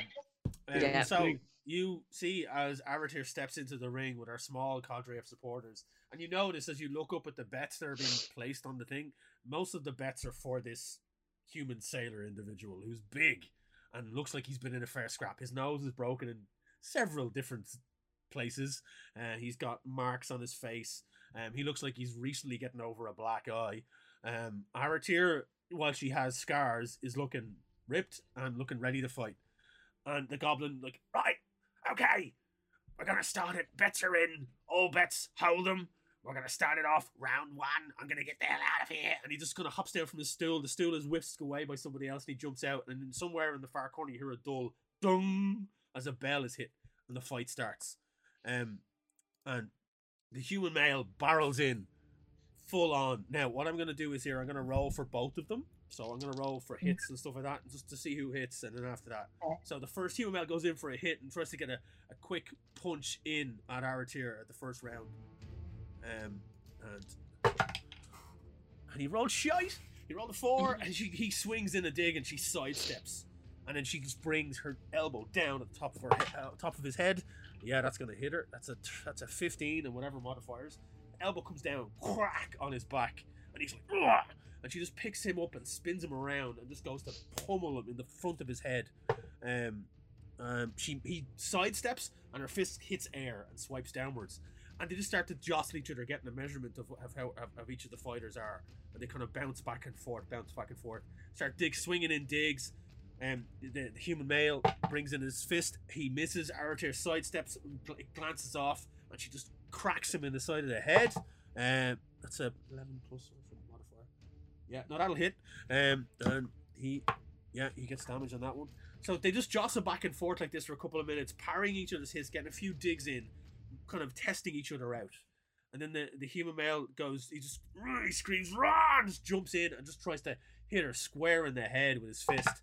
Um, and catches and hits her. And it, cla- it clocks Aratir square in the face. Her nose kind of cracks a bit and blood starts to pour. She kind of shakes it off Mm. and, and dances back, um, looking him in the face, uh, kind of reassessing the situation. She then runs in, uh, full force, straight at him, and just tries to grapple him. Uh, that's yeah, that's gonna. She grabs him, and he kind of tries to resist. I'm just doing rollies at this point. One is one is rolling off against the other with d20s, and it, it they back and forth, just pummeling at each other. And then there's a sudden break where your man st- stumbles and loses his footing, and Aratir catches him straight in the ribs, and you, you can hear the crack over the loud the loud cracking sound as his ribs just collapse in over the over the shouts of the crowd. And she just Aratir presses her advantage, twists his arm around, lifts her leg straight into the knee. He goes down. She then grabs him by the back of the head, pulls him back, elbow down, whack, and just continues to pummel him. Spins him around again, and headbutt straight in, and he crumples to the ground. She finishes him off in a matter of seconds, and she's just left standing there huffing. She's gotten a few cuts and bruises on her face, but this human male didn't stand a chance. The crowd, half of them are silenced while the other half are just cheering uh, on their feet. The guard, the towns gathered in the corner are just like, oh, go nuts. And she's just standing there, breathing heavily, catching herself over him.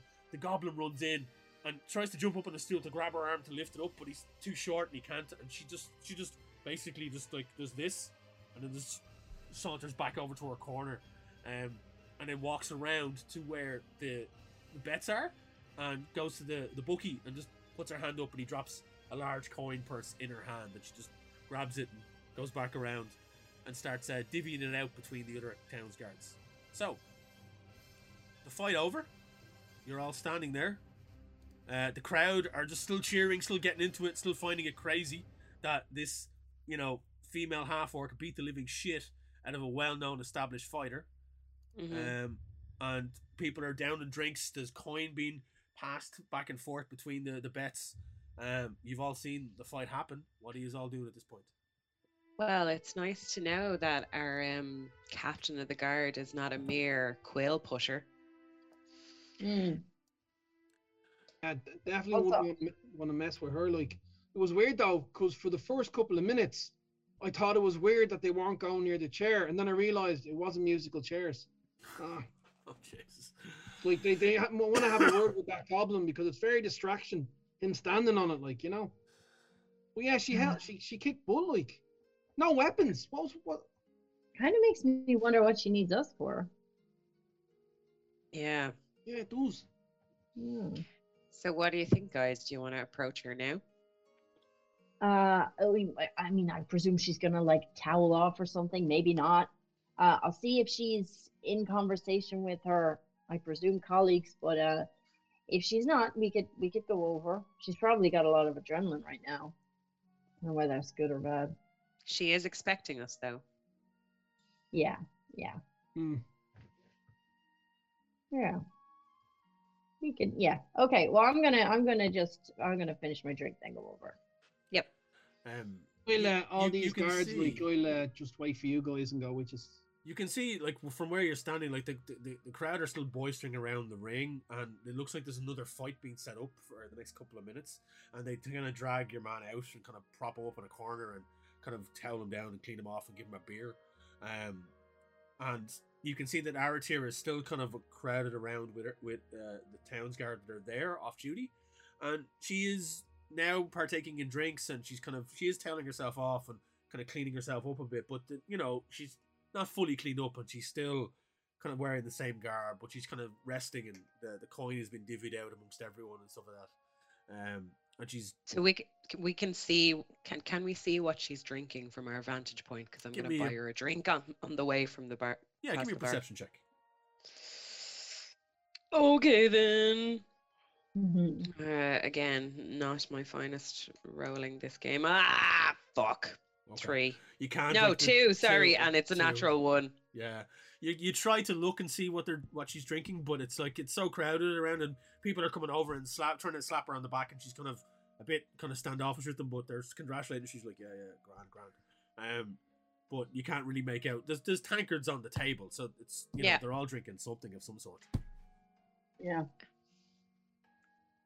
Okay, well, I am going to finish the last of my wine.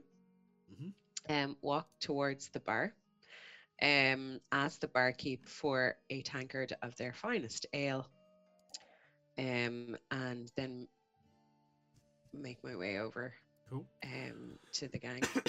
um, you push your way through the crowd, and you find yourself in a couple of minutes as as the as the congratulations are the people that are congratulating Archer are dispersing. Uh, um, she looks up as you approach and sees you, um, kind of taken aback by a drow approaching with a large tankard of ale.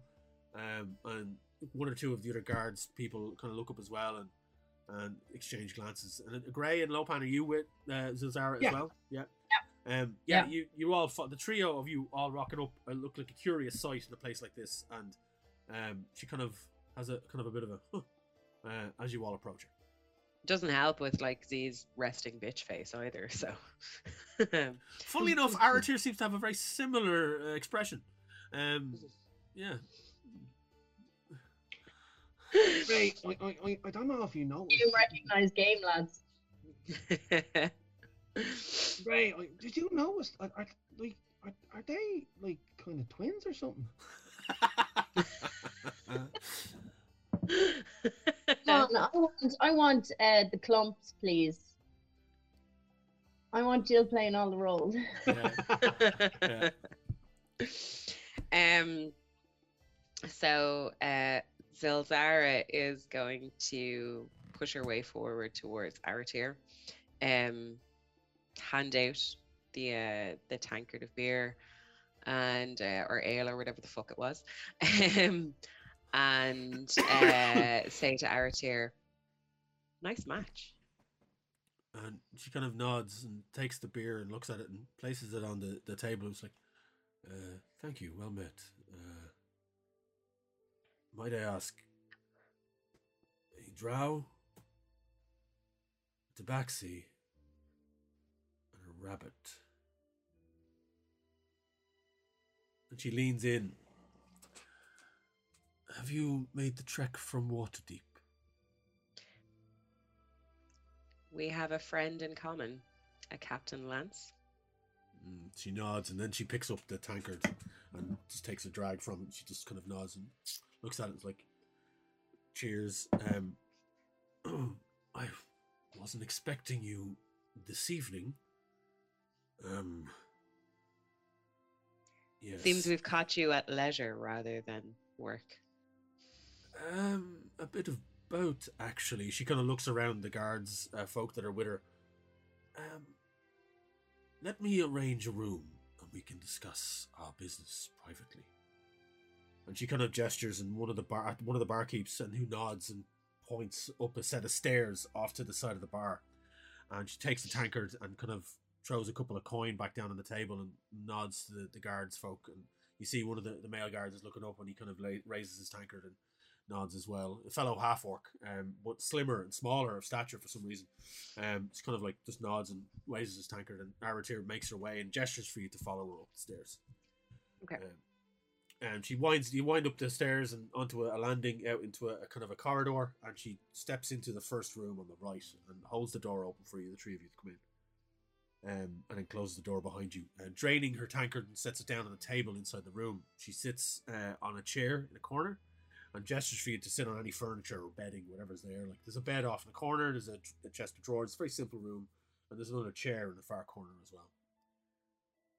Um, thank you for making the journey. I know it was difficult for you, um, leaving Waterdeep. I'm sure, um, not knowing why. With I, I knew of an assassination attempt of sorts, or Lance filled me in on parts of it, but it was a bit tight-lipped. Just told me and gave me your descriptions. I have need of a mercenary group for a job. Something that will keep you out of the eye of anyone in the city because it's a quiet investigation that's needed.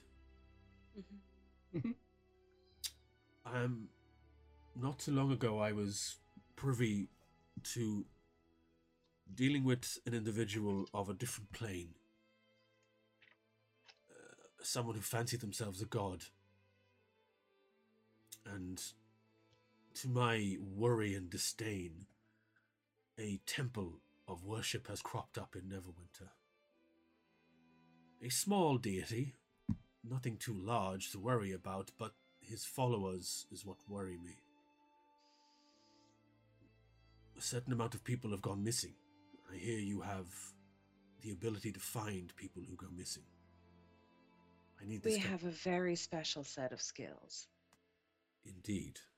And this is what I require.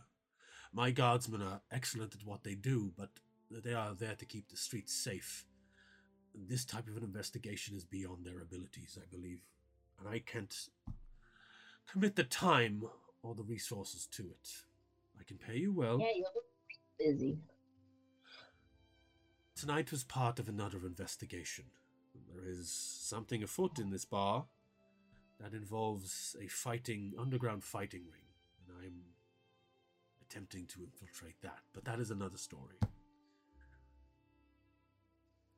Tell me, have you ever heard of Shazarat the Devourer? No, I can't say that I have. Can I roll a history check? You can you roll a history check or an arcana check if you wish. I'm gonna roll Arcana actually. I wouldn't mind doing that as well if that's all right. Nine. Jesus, I need to give up using these fucking digital dice. Go on, you can switch to regular dice if you want. That's okay. Uh, no, I've already rolled. It's fine. Irish Okay. stuff. You say history. History or arcana, one Or of the Arcana. No, I, the digital dice don't uh, like me because that rolled off a 20 onto a 2. yeah, yeah. Oh. Um, so no- Sometimes the digital dice can betray you. Sometimes they really can, Yep, just like can. real dice can. Yep. So, um, That's true. great. I rolled the 21, but that was after. Yeah, that was yeah. after I declared. I Yeah, didn't think I did. Um, okay. Gray, you've travelled a fair bit. You have travelled a I have. fair bit. The other, two, you haven't really heard of this individual, but Shazarat the Devourer is one of the very l- limited or lower end deities that are the dregs of planar deities, who is not well known in these parts of the world. But Gray, you've heard the name mentioned on whispers as you've travelled from the far east. Um, with a few individuals you've met, and particularly with your dealings in the past with your past life and dealing Yeah. with cults, this is one of the smaller ones. And the fact that you're Right. hearing this name here in, in Neverwinter, it, it, it's surprising. Um, Because it's so far away. well, it's it's just so small. It's it's it's it's. Yeah. But why would all of a sudden it become more than what it is? Aratir kind of looks a bit as as the name as she says the name. You kind of like have a recognition in your mind, going, "Yeah, I kind of have heard of that, but not on a huge scale." Um, this deity um is gaining is gaining following, but not a huge one. But there's too many weird circumstances happening around its followers. The temple was here in the city, but was subsequently closed down, and I heard that they had moved to the outskirts, specifically to the northwest, northeast outside the city, in a small outcropping of tunnels and caves. The local townsfolk in a village nearby reported that their livestock were going missing. A child was taken. This came from my city. And it is traced back here. And I need it dealt with. It is a day's travel from here to the northeast. You will be paid well, half up front for any supplies you may need, and half upon completion of just scouting out the area and seeing what you can see. And if you get into any combat with these individuals, please dispatch them. They are cultists. They are not regular people. They're not for the good of anything. What they do, they do for their own enjoyment, twisted or otherwise. I don't want it coming back here. Can this be done?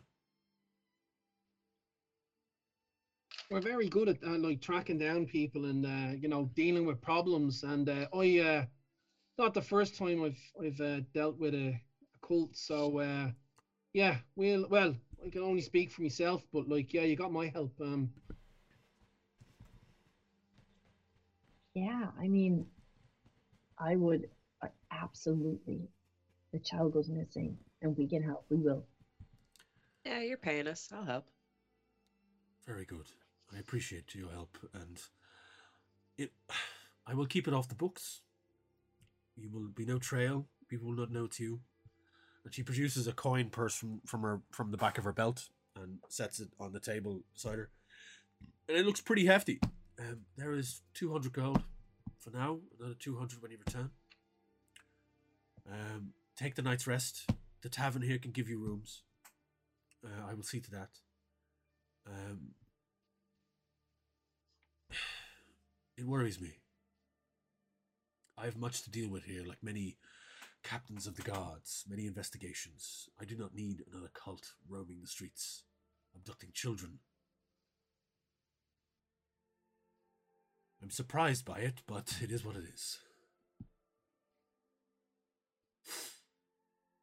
Well, if there's nothing else, I will see you upon your return. Yeah, no worries. I think that's um. Did this does this cult have some kind of weird symbol or anything, just in case?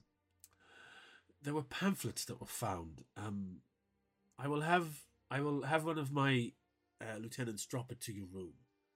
Particular fires, very crude, um, but it spread the word of Shazarat the Devourer, and uh, I, it just doesn't sit well with me. There's something in the back of my mind about this cult. I don't know what it is. A familiarity about it. I don't like it. Uh huh. That's interesting. Well, if we can get get information on it and information about where we're going, then that's all we need. Um, she kind of nods and stands up to leave, and then turns back at the door and she goes, "If there's anything else, you can find me in my uh, offices, the two blocks over towards the center of the trading post uh, district. There was a lot happening in Neverwinter. A lot of information that is passing back and forth about everything and anything. So if you require anything else, come find me. Yeah, we will. Thanks. Like it looks like a big city, so I reckon that'd be a lot of imp- information. Like you know, so say it's a head wrecker. But uh, we'll do our best anyway to uh, find uh, find the um the missing child and sort out these cult members. You know. She kind of nods, I thank you, and turns uh, and leaves the room, closing the door behind her. Um, you're left with the pouch of 200 gold pieces. You can add that to your inventory, divvy it out amongst yourselves, do whatever. Um, We will. Um, Lopan is you know old habits die hard, so he's already like going over and counting out his his gold. Um, He's all right splitting it. yeah, it's some it's some that's old habits die hard. He, he, he sometimes he's like yeah whatever, but then sometimes he's like forgets himself and goes over and starts counting it because um he does he you know he, he, he there's there's things in his head that he, he he's he wants to buy and whatnot like you know all for the Yeah. aid of um our adventures, but um you know certain certain uh, things doesn't want uh, any questions asked. okay.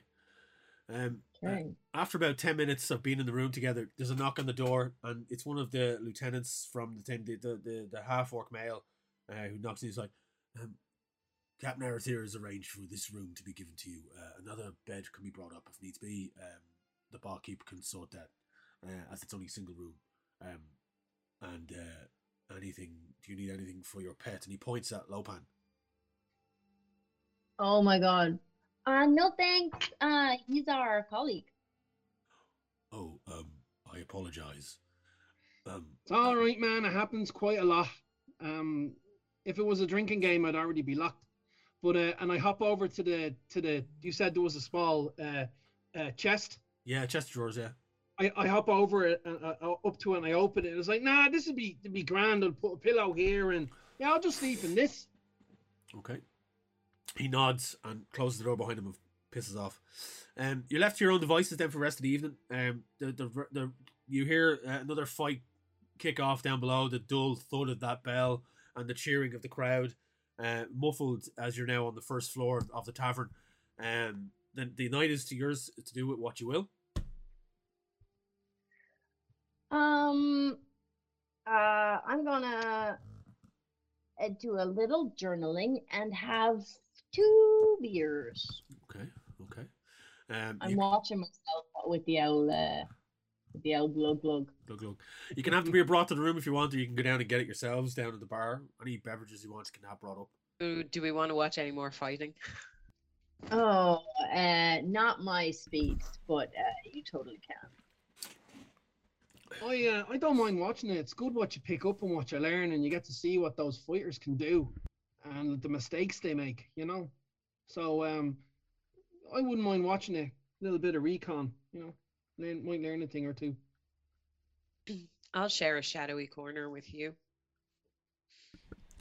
So, Gray, you left to your own devices in the room, journaling away, working on whatever you want to work on. Lopan and Z'ilzara make their way down, back down into a shadowy corner, watching more fights. There's, there's bets been put on all of these fights, and you can bet money if you wish um, on, on on the fights um, as they progress. There's two more on docket for the evening.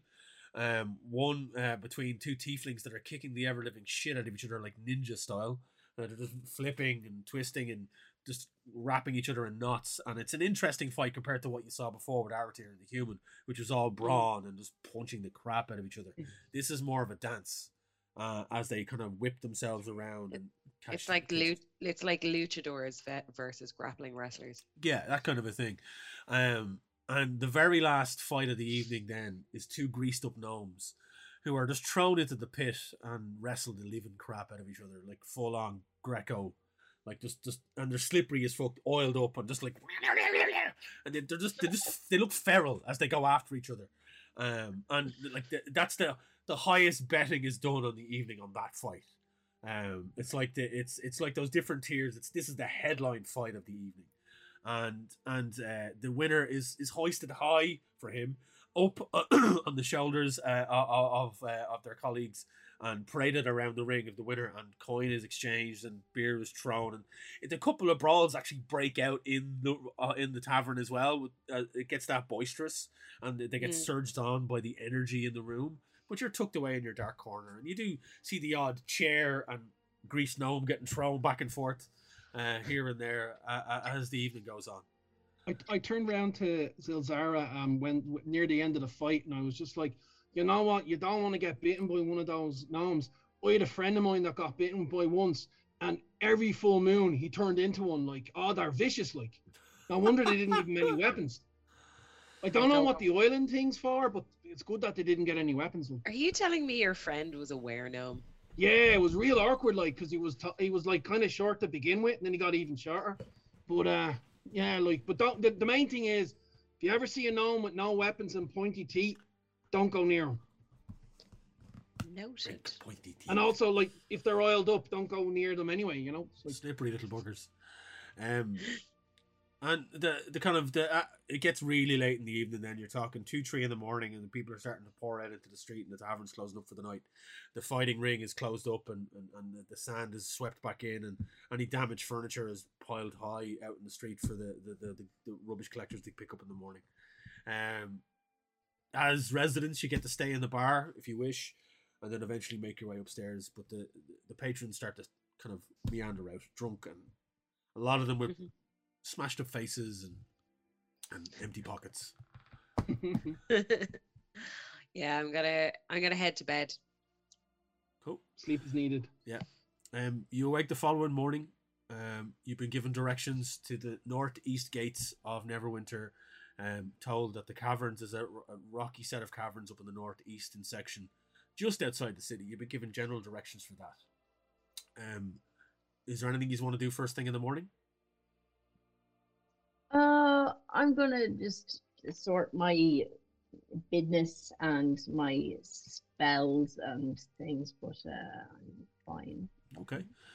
Um, if there's nothing else anyone wants to do, you just get up, have your breakfast, set out on the road, make your way northeast. You head out the other side of Neverwinter, the vast city, disappearing slightly behind you, but still visible. As you make your way up the dirt track towards your destination of these secluded caves, you see a small village, farming village, off to the right hand side, and kind of clock that that might be the one that Aratir mentioned, where livestock and a small child went missing from. And as these dark looming caves kind of start to open up in front of you, as they're kind of one vast opening in the side of a mountainside, or a hillside at least, that seems to lead down, you stand at the precipice of the opening, looking down into the murky caverns, wondering what awaits you. And that is where we're going to leave the first episode of Campaign 2 of Sorcery and Shenanigans. As you head in looking for the cult of Shazarat the Devourer. Yeah, uh, people would know Come, shit. Shazza. Ding. Look those cows. Huh? Go rescue those. Yeah. Okay, folks. Yeah. Thank you so so much for uh, checking out the first episode of campaign two. Um, we're taking our time with this one. Um, it's it's going to be a, a fun adventure. Um, Yep. and these you know these players are going to play their hearts out. But don't forget to check out our sponsors and don't forget our competition to win a copy of uh, Dungeons Dragons Fell Five graphic novel from Dublin City Comics. Thank you so much, folks, for giving us this.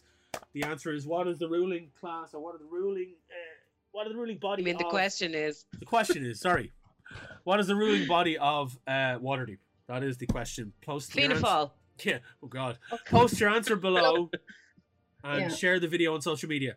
And also, don't forget to check out DakotaIrish.com and check out the uh, crazy amount of stuff they have there. Use our discount code PubBrawl, um, which I managed to work into the end of the episode. You saw Pub Pub Brawl, so right there is the discount code that code is active for the next week. So between April 10th and April 17th, you can use that discount code on the DakotaIrish.com website, and you will get a discount on any purchases you make. Um, so please Nice. do go check them out. Thank Thank you you. so much for their sponsorship. Thank you to Dublin City Comics for their sponsorship. Thank you. Um, thank you the players, you beautiful, beautiful players. We're back, and hopefully in episode two we will be together in the same room. Yes. Can't Um, wait to watch you in real life. oh, folks, That's until yeah, I think that's how it works. Until next time, folks. Take care, look after yourselves, and uh, thank you again for watching. Now. Later.